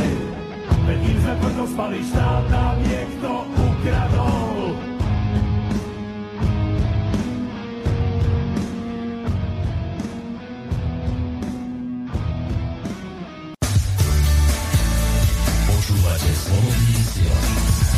Odovzdávam slovo opäť pánovi Hornáčkovi. Ja som to už mnoho razy citoval, ale zopakujem to znova, lebo tuto je podstata. Hovorilo sa o neomarxizme, frankfurtská škola, mnoho razy som odporúčil a odporúčam znova. Kliknite si, pokiaľ to ešte nevymažu celkom z, z Wikipédie, lebo kde všade sa to dá. Čo je to vlastne za zvrhlá ideológia, ktorá má za svoje hlavné heslo zničíme alebo, alebo skazíme, skazíme európsku civilizáciu tak, alebo západ tak, že bude smrdieť. To znamená, je tu živočíšna nenávisť určitých ľudí, tam sú aj menovaní, ktorí sú to, ktorí chcú zničiť našu civilizáciu, lebo im sa to nepáči. Tak ako sa nepáči tým, ktorých tu dnes príjmame ako migrantov, e, muslimov alebo ani Afričanov, oni povedia, že my vás chceme tu zničiť, podrezať, zabiť a my to chceme ovládnuť, my sme prišli, to hovoria celkom otvorene, revu. Majú to na heslách napísané, všetko je to verejné. Nemôžu to povedať už ani policajti, lebo je to politicky nekorektné. Povedať pravdu je politicky nekorektné. Čo je to za demokratický systém, keď povedať pravdu v jej pravej podobe, pravými slovami je politicky nekorektné. Zoberme si len povedzme otázku rasizmu. ten tiež má rôzne formy, aj politický rasizmus. Ale zoberme si ten klasický rasizmus, hej, že niekoho nenávidíte pre jeho rasu. Nenávidia ľudia na Slovensku cigáňov, Rómov pre ich rasu? Nie. Pre ich nekultúrnosť, pre ich nehygienickosť. A je to tu písané, mnoho razy som to čítal, že prečo sa, áno, že sa im vyčíta, že, že nehygien, ale veď je to pravda. A nekultúrnosť nie je pravda? Veď mne ako poslancovi sa stiažovali samotní, inteligentní, rozumní Rómovia. Preboha, poďte robiť poriadky do našej osady tam alebo hentam, pretože dievča, keď dosiahne prvý menzes, tak pre ne prejde celá mužská časť celej osady. A nevie ani od koho má to decko, má ešte 12 rokov, už má decko. No ale nikto nechcel povedať meno, ani ktorí sú to, ani ako. Nikto nechcel byť žalobcom. A keď nemáte žalobcu, nemáte ani sudcu. A to sa tu deje tu na európskej civilizácii, kultúrnej, kresťanskej tzv. a tak ďalej. Ale dovolím si prečítať, čím sa prezentuje pán Sereš. Veľmi populárna osobnosť pre takých, ja neviem, eh, hodálov, takých, jak sa volá, ten, ten eh, Emilko Hodál, ktorý nenávidí z celej duše, nenávidí vašu zvrchovanosť aj vašu slovenskú štátnosť, nech je prekliata, nech zhynie, nech neviem, čo to všetko natáral tam. Hej? Ale Sereš celkom otvorene povie, že musím povedať, že subverzia, teda podrývanie, je veľká zábava. No ja tu mám okrem iného aj zo sociologickej oblasti, som si teda načítal, tu je napísané toto. Vzťah medzi skupinovým členstvom a predsudkami voči členom vonkajších skupín výskumne doložili viaceré experimenty. A tu je nejaký šerifov, alebo tak sa volá teda ten vedec z roku 1953, kde hovorí toto. Experimentálne doložil vznik medziskupinového konfliktu medzi chlapcami, ktorí boli náhodne rozdelení do dvoch tímov. Čiže z jednej skupiny, ktorá kedysi hrávala spolu fotbal, ja neviem čo, chodili na pivo alebo sa zabávali, no, do dvoch tímov. Obe skupiny existovali vedľa seba pokojne až do momentu, kedy experimentátori umelo vytvorili medzi obomi skupinami konflikt záujmov. Pamätajte si na Hutuov a Tuciov? Keď jedným povedali, že tí druhí sú za všetko zlé na vine, tak ako Fico bol na vine, alebo Mečiar bol všetkému na vine, či pršalo, lebo bolo sucho, lebo či hromy, hromy byli, alebo za všetko boli, urobili dali mu tzv. psiu hlavu, hej. A z tohto dôsledku medzi skupinami sa objavila vysoká miera vzájomnej nevraživosti a zvýhodňovania členov vlastných skupín. Klientelizmus, hej. Naopak, keď výskumníci postavili oba týmy do situácie, kedy museli spolupracovať pri spoločnej úlohe, teda našli vonkajšieho nepriateľa, ich postoje k nevzťažnej skupine e, menili opäť k pozitívnemu polu. To znamená, že zjednotili sa. A ja sa spýtam, nemáme my dosť vonkajších nepriateľov, keď si hľadáme nepriateľov medzi seba, nie sme si ochotní podať ruku, povedzme Fico s Kotlebom, alebo ja neviem, ten s tamtým? Keď horí dedina, čo idete robiť? Budete si vyhazovať, že kto kedy komu chodil za ženou, alebo kto kedy odoral niekomu brázdu, alebo idete hasiť tú dedinu, pretože neviete, kedy aj váš dom zhorí, alebo vaše deti. V akej sme situácii? Nie sme náhodou v takéto? A na druhej strane sa pozrite, aby som teda porovnával toho Perikla, o ktorom sme už niečo povedali, toho Sereša, hej? Že je to veľká zábava podvracať, čiže rozvracať znútra. Citujem jeho. Najväčším umením boja je vôbec nebojovať, ale subverzovať, čiže rozvrácať všetko hodnotné, všetko, čo má cenu v nepriateľskej zemi. No pre jeho je zrejme nepriateľská zem všetko, čo neovládne, z čoho mu nepadajú potom miliardy a tak ďalej. Zničiť morálne hodnoty, náboženstvo, úctu k autoritám, predstaviteľom, kultúrne tradície, všetko. Postaviť bielých proti čiernym, starých proti mladým, názor proti názoru, presvedčenie proti presvedčeniu, bohatých proti chudobným všetko, čo rozdieluje ľudí a ničí morálne hodnoty národa, je to správne. Potom je taká zem moja. Potom je taká zem moja. Keď je všetko rozvrátené, zem je dezorientovaná, zmetená, demoralizovaná, destabilizovaná, nastane tá vytúžená kríza. My normálni ľudia, ktorí sa krízy bojíme, ktorých sa snažíme teda predísť predchádzať, pre neho vytúžená. Oni, oni, samozrejme, že zlo sa robí nepomerne lepšie ako dobro. Preto je pán Sereš úspešný, pretože kým postavíte dom, trvá vám to dva roky. A za sekundu ho zničíte na trosky. Preto je úspešný tento zločinec, jeden zo zločincov medzinárodných, je taký obľúbený. A on to nazýva sám, citujem znovu, je to kultúrny marxizmus, všeobecne známy ako politická korektnosť. Tak sme o tej hovorili? Určite nedostatočne, ale aby si ľudia uvedomili, prečo sa menia tie... Áno, politický ako politický kultúrny marxizmus. Hej? Stúpenci tradícií sa razom stali kontrakultúrou a dostali sa na okraj spoločnosti, citujem stále, hej, kde ich neustále osočujeme, zosmiešňujeme cez naše spolky a financujeme a médiá, cez ktoré, nad ktorými máme moc. Pokiaľ sa podarí zlikvidovať tradičnú rodinu, aby sama o sebe nemohla existovať a nebola spoločnosťou uznávanou hodnotou, ľudia by sa museli so žiadosťou o pomoc obracať výlučne na vlády. A to mám pod kontrolou. A to mám pod kontrolou. Nepripomína vám to niečo, tie rozhodnutia našej vlády, ktorá nerešpektuje nič, ani odbornú e, diskusiu na, na tému, povedzme, ten COVID, alebo to je jedno na čo? Alebo na tému pôžičky, alebo nákup zbraní, alebo neviem čoho všetkého, čo by malo byť predmetom celonárodnej diskusie. A on tu to všetko vám podkrol, väčšinu toho, čo sa v dnešných dňoch deje, nielen v Amerike, Európe, ale aj v Ázii. Samozrejme, nepreceňujme pána Sereša. Pán Sereš sa chváli, pretože tu mnoho razy o sebe hovoril, že sa cíti byť ako pán Boh, že o všetkom rozhoduje. Aj to tu píše nakoniec. A to je môj spôsob zábavnej subverzie, vojny, vojny bez bitky, vojny, na ktorej sa zabávam, teší ma, ako mi ľudia zobú z ruky a pritom si neuvedomujú, že jediné moje slovo znamená mimo, vyslovené mimo kontext, dokáže ničiť celé ekonomiky. No. A teraz sa vrátim k tomu, čo som povedal. Hej. Nie pán Sereš, Pán Sereš je len špičkou ľadovca, jedným šašom, ktorý tam tancuje na, na, a odpútava našu pozornosť. To sú obrovské peniaze, to sú celé rody, alebo celé gangy, alebo ako by som ich nazval. Keď hovoríme oni, alebo ty, alebo niekto, to, kto to môže byť? Veď ja nepoznáme na tých ľudí, alebo poznáme možno nejaké rody, nejakých bankových rodov, alebo čo, ale uvedome si, že to môžu byť len ľudí, ľudia, ktorí majú nekonečné množstvo peňazí. Kto tlačí cez Fed nekonečné množstvo nekrytých dolárov? Od 70. rokov sa mi zdá, už minulého storočia. Kto tlačí nekonečné množstvo eurobankoviek už niekoľko rokov? Už je to celkom verejné. Kam to smeruje? Potrebu zničia celú svetovú ekonomiku, zosype sa všetko a používajú ešte aj COVID a tie všetky tieto strašidlá, pretože ľudia pochopiteľne pred strachom o život myslia celkom ináč. To je sociologický a psychologický jav, o ktorom všetci vieme, všetci vedia, oni takisto ako aj my, že keď je človek pod, pod hrozbou strachu, napríklad o život, alebo o zdravie, alebo o svoje deti, že koná celkom inak, najmä teda nekoná normálne, koná v krízovej situácii a vtedy je možné z neho vynútiť všetko. A to, že chodíme s tými šatkami, na ktorých je napísané na tých balíkoch, že ne, nezabraňujú nejaké infekcii. Tam je to napísané na tých balíkoch v angličtine, len si to treba prečítať. No, Ďalej tu píše, druhým spôsobom, ako rozvrátiť civilizáciu, je nahradiť jej pôvodné obyvateľstvo masovou migráciou. Všetko je tu napísané, ja sa pýtam, sme slepí, hluchí, už to čítam asi tretí alebo štvrtýkrát. Samozrejme máme obmedzené možnosti. To, čo som povedal, že hlavným argumentom politiky je sila, tak my tú silu v médiách nemáme. Naše aj toto vysielanie počúva niekoľko, niekoľko ja neviem, stovák ľudí, kde som možno aj preháňam, neviem povedať koľko. Oni si sadnú za verejnoprávnu televíziu, ktorú zástrečkovým zákonom platíme všetci aj tí, ktorí nemajú televízor.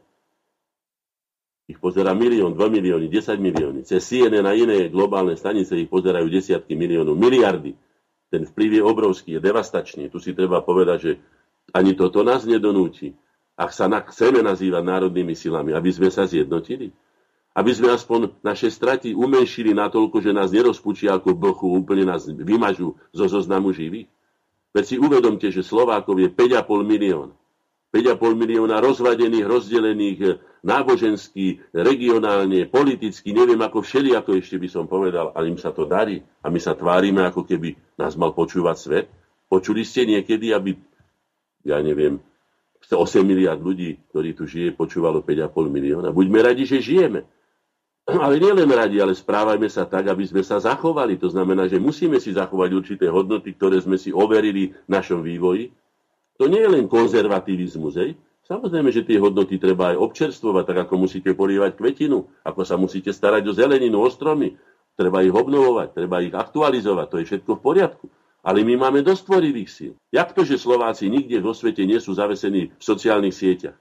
Pokiaľ poznám aj slovenskú emigráciu von, nikde, všade sa Slováci uplatnili, nikde nepatria medzi nejakých podmostových, nejakých bezdomovcov. A prečo nie doma? Prečo nie doma? Prečo sa chválime stále nejakými internacionálnymi, koľko gólov strelili za toho a za toho? Navyše na tý, za tie góly najviac zarábajú tí, čo majú televízne stanice, to zarábajú na prenosoch. To znamená, že zase tí oni, ktorí majú peniaze na to, aby si kúpili celé mediálne impéria, a prečo nejdeme takto zabojovať, a, a ja by som povedal, za svoje národné mužstvo? Za slovenskú reprezentáciu, skutočnú reprezentáciu tých ľudí, ktorí si zaslúžia reprezentáciu a aj vedia reprezentovať. Ako povedzme tá pani Vlhová, alebo slečna Vlhová, alebo ja neviem, pán Sagan, alebo iní. Toto sú príklady, ktoré by sme mali exponovať a sústavne ich exponovať. Alebo si spomínam na tú mladú, už dneska bude mať aj cez 35 rokov, hádam, genetičku, ktorá niekde v Oxforde, lebo neviem už kde v Anglicku, hej, prišla na to, že na konci genetického reťazca možno niečo ovplyvne tak, aby sa ne, nededili dedičné choroby v takom zmysle, že teda povedzme raštip, ja neviem, podnebia alebo také iné veci, ktoré treba operovať, ktoré stoja obrovské peniaze, devastujú ľudskú osobnosť, tie malé detičky tým trpia a tak ďalej. Čiže obrovské sú to výhody. Jak to, že ona pracuje v Anglicku? To nemáme toľko peniazy, aby sme takéto takejto nadanej dievčine, vedkyni, my tu pripravili, pripravili laboratórium s vybavením, akým je. O koho sa tu staráme, ak nie o takýchto ľudí? Kedy si k nám odchádzali ľudia od lopaty, odchádzali ľudia s nevzdelaným, chodili do bani, chodili a naši, čo chodia, naši doktori dneska chodia strihať vinohrady do Burgerlandu, chodia doplňať, ja neviem, regály, chodia robiť inštalatérov, naši vysokoškolskí vzdelaní ľudia. A my v novom štáte, relatívne novom, ktorý má 30 rokov, ani nie, Nevieme zamestnať ľudí a hotie tu práce ako na kostole? To nevieme. Ak to nevieme, nevedia to naši predstaviteľi. Aj Ficovi som to povedal. Nemáš peniaze? Daj zem tým ľuďom. Ste sa hádali o zem, dokoľko hento, tamto, potatrami, aké ja, výhodné a čo a neviem čo. Veď daj im zem. Ak dáš takému mladému človeku, ktorý sa ide obrabčiť a chce mať rodinu, dáš mu, ja neviem, 10, 20, 30 árov, tak sa tu zakorení. Je to celkom prirodzené. Väčšina z nich, možno, že nie. Samozrejme, treba mu aj to dať s tým, že to nesmieš s tým šeftovať, ale že sa tu udomácni. Pomôž mu, keď nemáš peniaze, daj mu zem. Veď je to obrovské, dneska za pozemky sa platí pomaly viacej ako za stavbu, ktorá sa tam postaví. Sú tu riešenia, ale nemáme osobnosti na čele politike, nemáme osobnosti, ktoré by boli to, čo som znovu povedal, podriadiť svoje ego národno-štátnym záujmom a bojovať za národ ako taký a si myslia, že oni vybojujú čo? Aj Fico si myslí, že aj, aj Mečiar si myslí, že není, nad neho nebude. Rehotal sa z opozície, že ich je toľko ako do výťahu e, tých, tých cestujúcich vo výťahu. No ako vyzerá dneska HZD? Neexistuje. Ešte si pamätám, že na mňa sa tak oborila a hovorí, no tak čo slovenská inteligencia? Rozpada sa, rozpada. To bolo v 97. roku pred rozhodujúcimi voľbami v 98. keď vypadla definitívne moc Mečiarovi. Viete, čo som mu na to povedal? Pán Mečiar, korene tu boli pred HZDS, a korene to budú aj po HZDS. Si pamätám, ako sa na mňa moji kolegovia pozreli a povedali, ty si už v politike skončil. Aj som skončil. Tak ma vyrazil Mečiar z politiky, lebo som si dovolil mu povedať pravdu, ktorá sa naplnila. Keby ma bol počúval do dneska, mohlo byť HZDS, pretože HZDS malo veľmi silnú základňu aj podporu a malo aj veľmi silnú intelektuálnu podporu rôznych spolkov. aj Nezesu, alebo ja neviem, Kongresu slovenskej vedy a ďalších významných osobností. Len pre namyslenosť jedného človeka tak toto dopadlo. A teraz to je ďalej, je to tak, pokračujeme v tom. Nepoučili sme sa na pánovi e, kráľovi Svetoplukovi, ktorý pre svoje moci bažné chuťky bol ochotný obetovať svojho strýka a vydať ho našim úhlavným nepriateľom Frankom? Rastica, najmúdrejšieho z našich štátnikov, akých sme mali, už som to tisíc razy povedal, ale nedôstojnú sochu nemá. Rastic nemá dôstojnú sochu Rastislav na, na hrade, na ktorom bola akadémia, prvá akadémia z tých čias Perikla alebo z čias um, Platóna a tak ďalej. Kde sme si mali vychovávať svoj vlastný dorast. Mali sme to na dosah. Keby sme sa boli vydali cestou múdrosti, preto máme v našom hesle napísané múdrosť, svornosť, vytrvalosť. Našou jedinou silou, dobre počujete, keď už tá sila je hlavným argumentom politiky, našou jedinou silou môže byť, ak ju budeme používať, je múdrosť. My inú silu nemáme. Na nič iné sa tu nehrajme. A keď nebudeme používať múdrosť, ktorá vyplýva zo skúseností, ktorou sme obdarení ako jeden z mála národov, veď sme tu na strete záujmov Ázie a Európy, ale už aj Ameriky, ako vidíme, už tu máme aj amerických v úvodzovkách poradcov.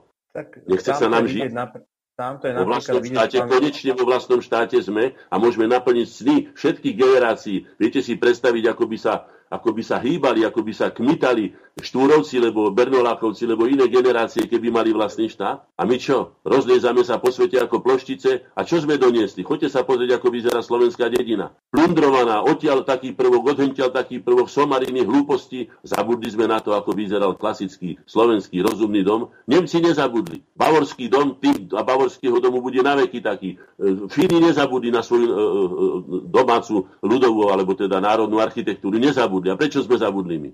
Prečo nám je všetko za hranicami lepšie, ako je naše doma? Kde je tá chyba? Nehľadajme ho nikde inde ako v nás. A čím skôr ho nájdeme, no. tým skôr sa pohneme. Je tam, myslím, že v nás je veľká chyba a veľmi dobre to využíva v podstate uh, nepriateľ a pekne do toho ešte vrta, aby, aby to len ale kolaboranti aby... sú hlavní. Kolaboranti, keby tu nemal kolaborantov, tak by nič nedokázal. Áno, samozrejme, však v nás, samozrejme, že ale je to, je to dané aj tými, uh, tými peniazmi, čo sú do toho dávané tie prostriedky. A hovorím, ľudia sú dneska citliví na, tú, na, na ten majetok a za peniaze dneska sa dá kúpiť hoci kto pomaly. A ešte je to tým, že my sme za, ako ja nechcem hovoriť, nie som taká mladšia generácia, ale za, za komunistického režimu sme boli v podstate my sme stále boli pod niekým. Hej. Boli sme tisíc rokov pod Maďarmi, potom sme boli uh, Československo, potom chvíľu sme boli sami a potom zase, keď nastúpil uh, tretia Československá republika, potom uh, s Benešom a potom ešte Gotwald s komunistickým režimom, tak zase to chceli u nás úplne potlačiť. A dneska takisto chvíľku bola možno, že v tých 90. rokoch taká voľnejšia diskusia o tejto našej histórii. A teraz pod roku 2000 sa myslím, že to dosť, uh, dosť zmenilo. A takisto sme mali, určite si pán Hornáček budete vy pamätať, uh, kopec slovenských periodík, všelijakých týždenníkov, denníkov. A dneska nemáme asi ani, jed, ani jeden. Ale, a to, to... ale vám aj poviem, že ja som kupoval kedysi k noviny za 30 korún, terajších slovenských korún som kúpil, alebo československých korún ešte som kúpil všetko, čo vychádzalo. Od verejnosti vpn až po, ja neviem, slovenský denník som kúpil. Ale vrátim sa k tomu, čo ste povedali o tém, lebo sa vraciame k našej téme, našej relácie. Väčšina a menšina. Konečne sme sa stali obnovením slovenskej štátnej samostatnosti, sme sa stali väčšinou vo vlastnej vlasti. Konečne je nás tu vyše 80% Slovákov, ktorí sa hlásime k slovenskej národnosti. Čiže sme väčšina. Ale my sa nesprávame ako väčšina. My sa stále necháme vytláčať ako menšina, nevieme sa správať ako väčšina. Kto to v nás? Tí učitelia, ktorí stále len lamentujú nad tým, že majú nízke platy? Nemali by lamentovať nad tým, že majú nízke národné vedomie a sebavedomie už ani nebudem hovoriť? že by ho mali pestovať vo vlastných deťoch, aby ich tu zakotvili v hodnotách, ktoré boli obdivuhodné a ktoré nám umožnili prežiť na, na, na kryžovatke Európy, na boisku Európy a Európy aj Ázie. Veď tu zastali všetky vývoj, vývoj Ázie, zastali na našom území. Preto nás je toľko, koľko nás je, ale sme aj, by som povedal, vykovaní týmto osudom. Sme pevní. My sme pripravení na krízy. My vydržíme to, čo nevydrží Američan. Lebo ten, keď mu nepovedia, čo má raňajkovať alebo večera televízie, tak ten ani si to nevie prečítať. Lebo v Amerike je vyše 40% ľudí negramotných, ak to neviete. To je oficiálna štatistika. To znamená, že sme pripravení. Nikdy sme neboli lepšie pripravení na prevzatie plnej zodpovednosti za svoj národný osud, ako sme teraz. A ako sa správame? Ako školáci na peťku, rad radom, ale najmä naši politickí predstavitelia, ktorí tu na, o, obdivujú e, e, kráľovráha Svetopluka, ale najmudrejšieho z našich, e, našich štátníkov, ako bol mnoho označený skutočne autoritami, sme, si, sme mu nevieme ani sochu postaviť a dať do poriadku a ukázať ho ako príklad. Keby sme boli odtedy vychovávali svoje elity vo vlastných vysokých školách, ako už boli teda tej akadémie, ako bola na Devíne, mohli sme byť nepomerne ďalej, ako keď sme sa chabrali po cudzích územiach a vedli vojny Slovanov proti Slovanom, ako to robil Svetopluk. Ale on má na hrade sochu, ale rastic nemá. My sa vydali zlou cestou. Doktrína vonkajšej expanzie je pre 5,5 miliónový národ je, je, je, je chorobná, je zlá, je, je na nič nevyužiteľná. To je nasmiech, keď niekto povie, že ja neviem, zajac bude rozhodovať e, v lese, kde sú medvede, vlky, svorky vlkov, kde sú líšky, kde sú rysy. Tak čo chceme? Ale keď sa chytíte rozumu, tak aj malá skupina, preto som povedal, kto vládne tomuto svetu? ultramalá skupinka ľudí, ktorí sa chopili rozumu, vie odhaliť slabiny tej obrovskej väčšiny. Jednou z tých slabín je pohodlnosť, e, požívačnosť a preto je naoktrojovali tzv. E, konzumistický životný štýl. A každý sa hneď zavesí do siete, do jednej ruky Coca-Cola, do druhej čipsy, teraz všelijaké programy, hlúposti, somarinky, prežívať. Ale veď sa zadlžuješ, prestávaš byť, stávaš sa závislým, prestávaš byť slobodným. To všetko toto treba povedať mladým, že každá závislosť zbavuje slobody. Lebo mladí sú citliví na slobodu. Áno, sloboda, na slobodu mi nesiahajte.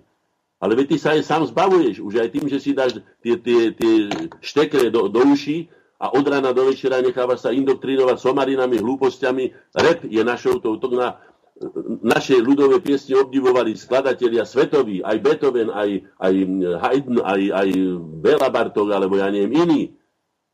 A my si nechávame repom. No rep není naša kultúra. Nech si ho tam majú v tých svojich slamoch, po New Yorkoch alebo kde. No, a tak ďalej, a tak ďalej. To už dneska vie sa zabaviť na slovenskej tradičnej svadbe piesňami z toho z regiónu, ako to bolo kedysi. To môžem ako aj muzikant, keď som hrával na svadbách. Východňari východňarské, oravci oravské, detvianci detvianské, záhoráci záhorácké. Každý si vedel, ľudia rozumeli a tak dneska aby každý dostal zaštoplované hlavy a bude počúvať somariny cudzej proveniencie a strácame vlastné sebavedomie. Nevieme, o čo sa máme oprieť. A máme tu na klenoty kultúrne, ktoré nám zavíjí svet. Takže vráťme sa k sebe, to je nevyhnutné, to musíme urobiť. Ak to neurobíme, tak sme sa predali sami seba. Nie, že oni nás kúpili, my sme sa predali. A za aké hodnoty? Veď vidíte, čo sú to za hodnoty? Veď kape celá tá západná civilizácia skutočne kape skutočne už páchne, už sa to nedá ani pozerať. Stratili už záujem o život, stratili motiváciu do života, preto cítia tie súpy, ktoré sa tu zlietajú nad Európu, preto to cítia títo sereši a iní a okamžite nám sem ďalšie a ďalšie baktérie, v úvozovkách baktérie infikujú, aby nás rozložili. To je jedno aké. Či ideologické, alebo, alebo iné. Alebo tzv. kultúrne, čiže fakultúrne. A keď si porovnám toho Periklesa, čo všetko urobil pre Atény a preto sa aj pamätá, ale to je ako, povedzme, Karol IV. urobil pre, pre, pre, pre Čechov. Nazýva sa otcom vlasti. A prečo nie u nás Rastislav Rastic? Prečo nie? Je to chyba jeho? Bola to rovnako veľká osobnosť pre nás ako títo dvaja, čo som ich spomenul, Perikles s Karlom IV. Ne, nevážime si ho. Ako chceme motivovať mladú generáciu, aby sa vypla takým výkonom ako títo ľudia, keď si nevieme vážiť ani Štefánik nemá do dneska dôstojnú sochu. To, čo je tam na tom nábreží, to je pomník Českej nadvlády nad Slovenskom. Kde slovenské je dolu hlboko a české nad ním reve, kto je tady pánem, ten lev. Už som to mnoho razy povedal, do dneska tam stojí. Nedokázali sme mu postaviť poriadnu uni- v generálskej uniforme zodpovedajúcu sochu jeho významu do dneska deň. A tak ďalej, a tak ďalej. Je toho veľa, čo by som mohol povedať. Aj treba to povedať a treba to ale roznášať medzi ľuďmi. Spamätajte sa. Sami sa zničíte, nepotrebujete ani nepriateľov. Keď si neviete podať ruky, a ne, to sme hovorili vtedy pred voľbami minulými, ktoré sme prehrali ako národné síly, ako soplavé deti. Nevedia si podať ruky, budú na seba bliakať tak potom nepatríte do politiky, lebo neviete, o čom je politika. Politika je služba spoločenstvu predovšetkým. Áno, môžete si na tom aj vy. Však vy teda máte pánske platy alebo máte výhody. Ale neožobračujte národ, neberte mu budúcnosť. Právny štát. Právny štát je taký štát, ktorom stojí zákon nad vládcami. Stojí u nás zákon nad vládcami, ako nad ktorým? Ktorí sa dokážu vyplatiť, ktorí sa nedokážu vyplatiť. A máme tu toľko práva, koľko si kto dokáže zaplatiť. To je právny štát? Tu sa to píše, hej, princíp obmedzenej vlády, politikov občanmi, áno, obmedzené. My by sme mali politikov kontrolovať, kontroly moci, ústavnosti a zákonnosti, garancie základných ľudských práv. Veď už si nemôžete ani ústav otvoriť bez toho, aby vám nepovedal nejaký nad, že ste opica, alebo ste primitív, alebo ste neviem akými hrubými výrazmi sa ocapil. Taký človek by mal okamžite z politiky byť odvolaný. Nemal by byť tolerovaný vôbec, keď sa takýmto spôsobom obracia na tých, ktorí ho živia. Našich peňazí žije princíp právnej no, istoty, to je nasmiech. Veľa ľudí s tým ale súhlasí, no. A tak to padá tieho výrazy na úrodnú pôdu, no. Bohužiaľ. Namiesto toho, aby si tie ľudia povedali, že aj keď mohli, ľudia si môžu povedať, keď nebudú, keď nebudú mať vodcov, ktorí im ukážu príklad, tí ľudia budú hovoriť len do vetra, tak sa hovorí, že psí hlas do neba nezajde. Prepačte, že to takto porovnávam, ale za takých nás aj majú. Áno. Na to sú vodcovia. Áno. Viete čo, páni, no neviem, toto toto mi prípada také, zamotali sme sa do nejakého štruktúrálneho materializmu. Všetko, čo hovorí pán Hornáček, je žiaľ Bohu pravda, ale e, ako keby sme podliehali v tej, v tej hmote, kde, kde je dnes e, mladá generácia, na tom sa asi zhodneme. A nie je tu, nie je tu viera a nehovorí sa tu vôbec o duchovnom živote alebo o duši.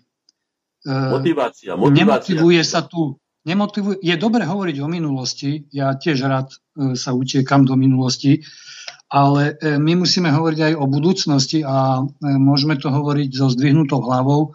Ja by som nadviazal na pána Hornačka, keď hovoril, že áno, západná civilizácia, tá anglosaská, tie jej hodnoty sa už dávno vyžili a sú v totálnej kríze a padne pravdepodobne podobne takisto ako e, západorímska ríša a východ, teda Slovania, vrátane nás, majú nádej prežiť, tak ako prežila Byzancia, východorímska ríša asi o tisíc rokov ten západ. E, čo k tomu potrebujeme je, e, nepotrebujeme politikov, ktorí budú rozprávať o misi Šošovice, pretože to je, to je aj keď sa nazvú národní, ja tam nevidím žiadny rozdiel, prepačte, nevidím tam kvalitu.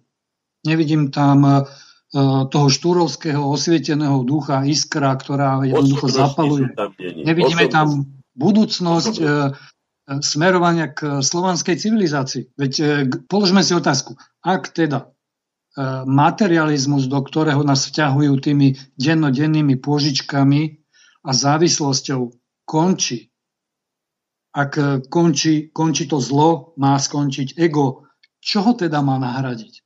Veď e, ponúkneme teda tie naše e, slovanské, slovanské hodnoty a, a hovorme o e, vízii ako, ako Štúr alebo Herder o slovanskej civilizácii. To je nepopierateľné, to je, to je aj podľa logiky.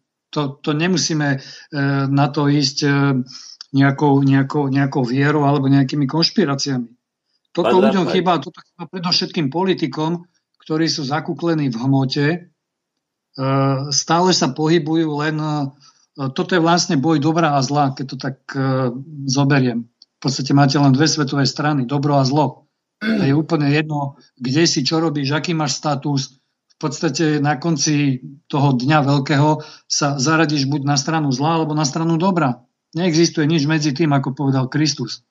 Takže ja očakávam aj od mladej generácie, že e, zavrhne ten materializmus, tú povrchnosť, ten, kto pozná Maslovovú pyramídu, to je 5 úrovní e, psychologických e, motivácií človeka, no tak stále sa pohybujeme tam dole. Sex, žranica a nejaké tie správy, kto, koho, kam, ako, čo spraví. Hej? A toto, toto zanáša ľudskú mysel jednoducho negatívnymi, zlými, temnými energiami. My sa musíme od tohto odpútať a hľadať aj istú čistotu a spoliehať sa na tú čistotu e, slovanského egregora, nejakého, nejakého vzoru, ktorý má riadiť a má prevziať zodpovednosť. My nemusíme prevziať len za seba. Putin už nedávno hovorí o ruskej civilizácii, ktorá je protipolom tej americkej. Možno dospeje, dúfam, že začne hovoriť o všeobecnej slovanskej civilizácii, že nás tam zahrnie. A že my nebudeme teda ani tých Rusov vidieť uh, ako nejakého nepriateľa, uh, ale, ale, ale ako, ako brata, ktorý má tú silu medveďa, uh, ktorý, o ktorý sa môže zasa oprieť uh, možno sila nejakých vízí uh, ducha uh, Slovaka alebo Poliaka, Čecha a tak ďalej.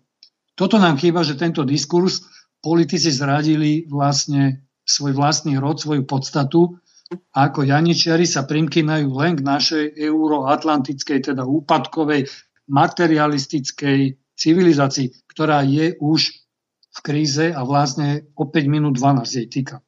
Tak je otázka, či teda skončíme s ňou v histórii, v minulosti, a možno, že aj v totálnom zániku, alebo sa oslobodíme a dáme nejaký príklad, povedzme, Európe. Nehovorme o svete, hovoríme o Európe, ktorá je v totálnej kríze a nevie, nevie kam sklonopiť. A no, keď sa na to pozriete, tak práve tie naše hodnoty preberá Západ, ja už budem končiť, a, ale o tom možno niekedy, niekedy inokedy. Takže e, západná mysel nemôže uchopiť slovanské hodnoty a prísť e, so, napríklad so spravodlivosťou alebo s rovnosťou mužov a žien. Však to je, to je predsa naša slovanská doména. Anglosasom sa ani nesnívalo o rovnosti žien, keď e, Jordanes tu písal, že e, aká je demokracia, Slovani majú najväčšiu demokraciu, tam ženy normálne rozhodujú ako muži. To je zapísané v análoch.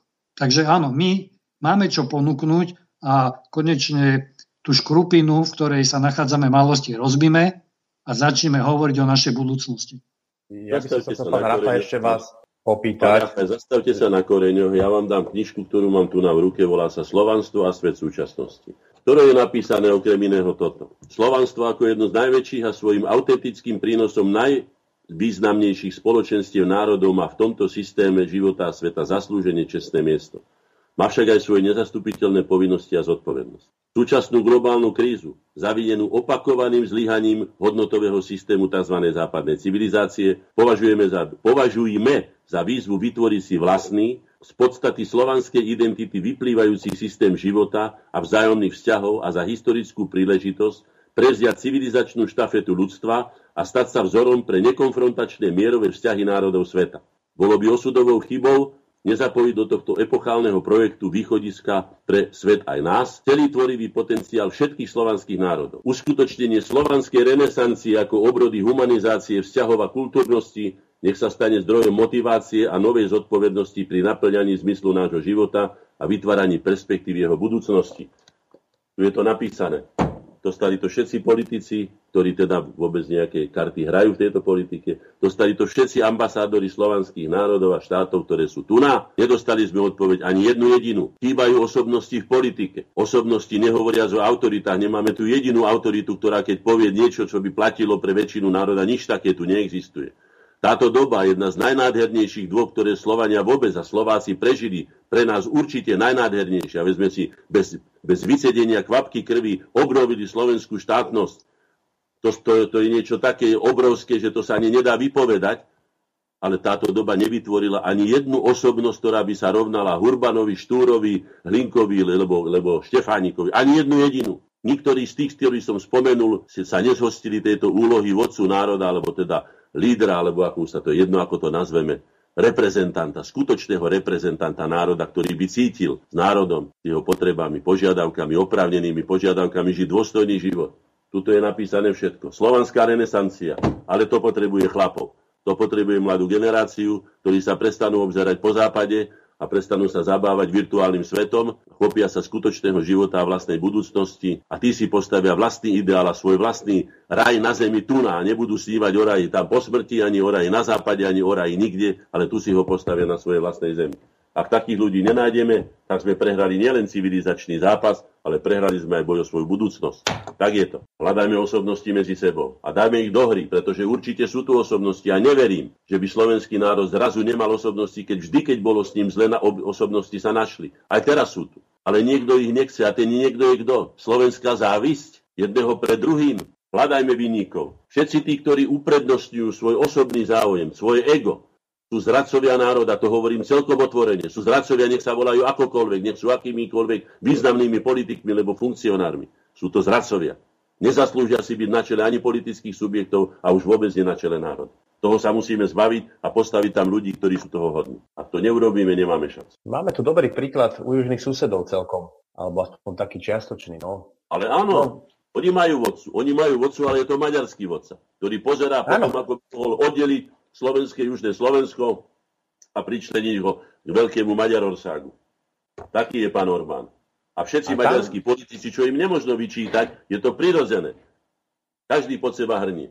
A prečo nie my? Prečo my od seba odhrňame? No, to je taký paradox toho, ako aj keď Európska, komi- Európska únia ho kritizuje, ale oni môžu byť patrioti, oni môžu byť nacionalisti, my nemôžeme byť nacionalisti. Pre jedného áno, pre druhého nie. To je také, také zaujímavé že túto vidieť ten dvojaký meter, ako oni stále v podstate vo svete uh, forsírujú to, že ako, akí sú oni chudáci, ako im bolo uh, ublížené a ten Trianon ako ich postihol, ako to v podstate Uhorsko, sme im, že im svet zobral vlastne a oni to stále nejako nevedia rozdýchať. Že nevedia. Stále... Klamú, pretože to nie je pravda. Prvý raz maďarský štát vznikol po Trianone, prvýkrát volal sa Maďarské kráľovstvo. Takže čo chcú? Áno.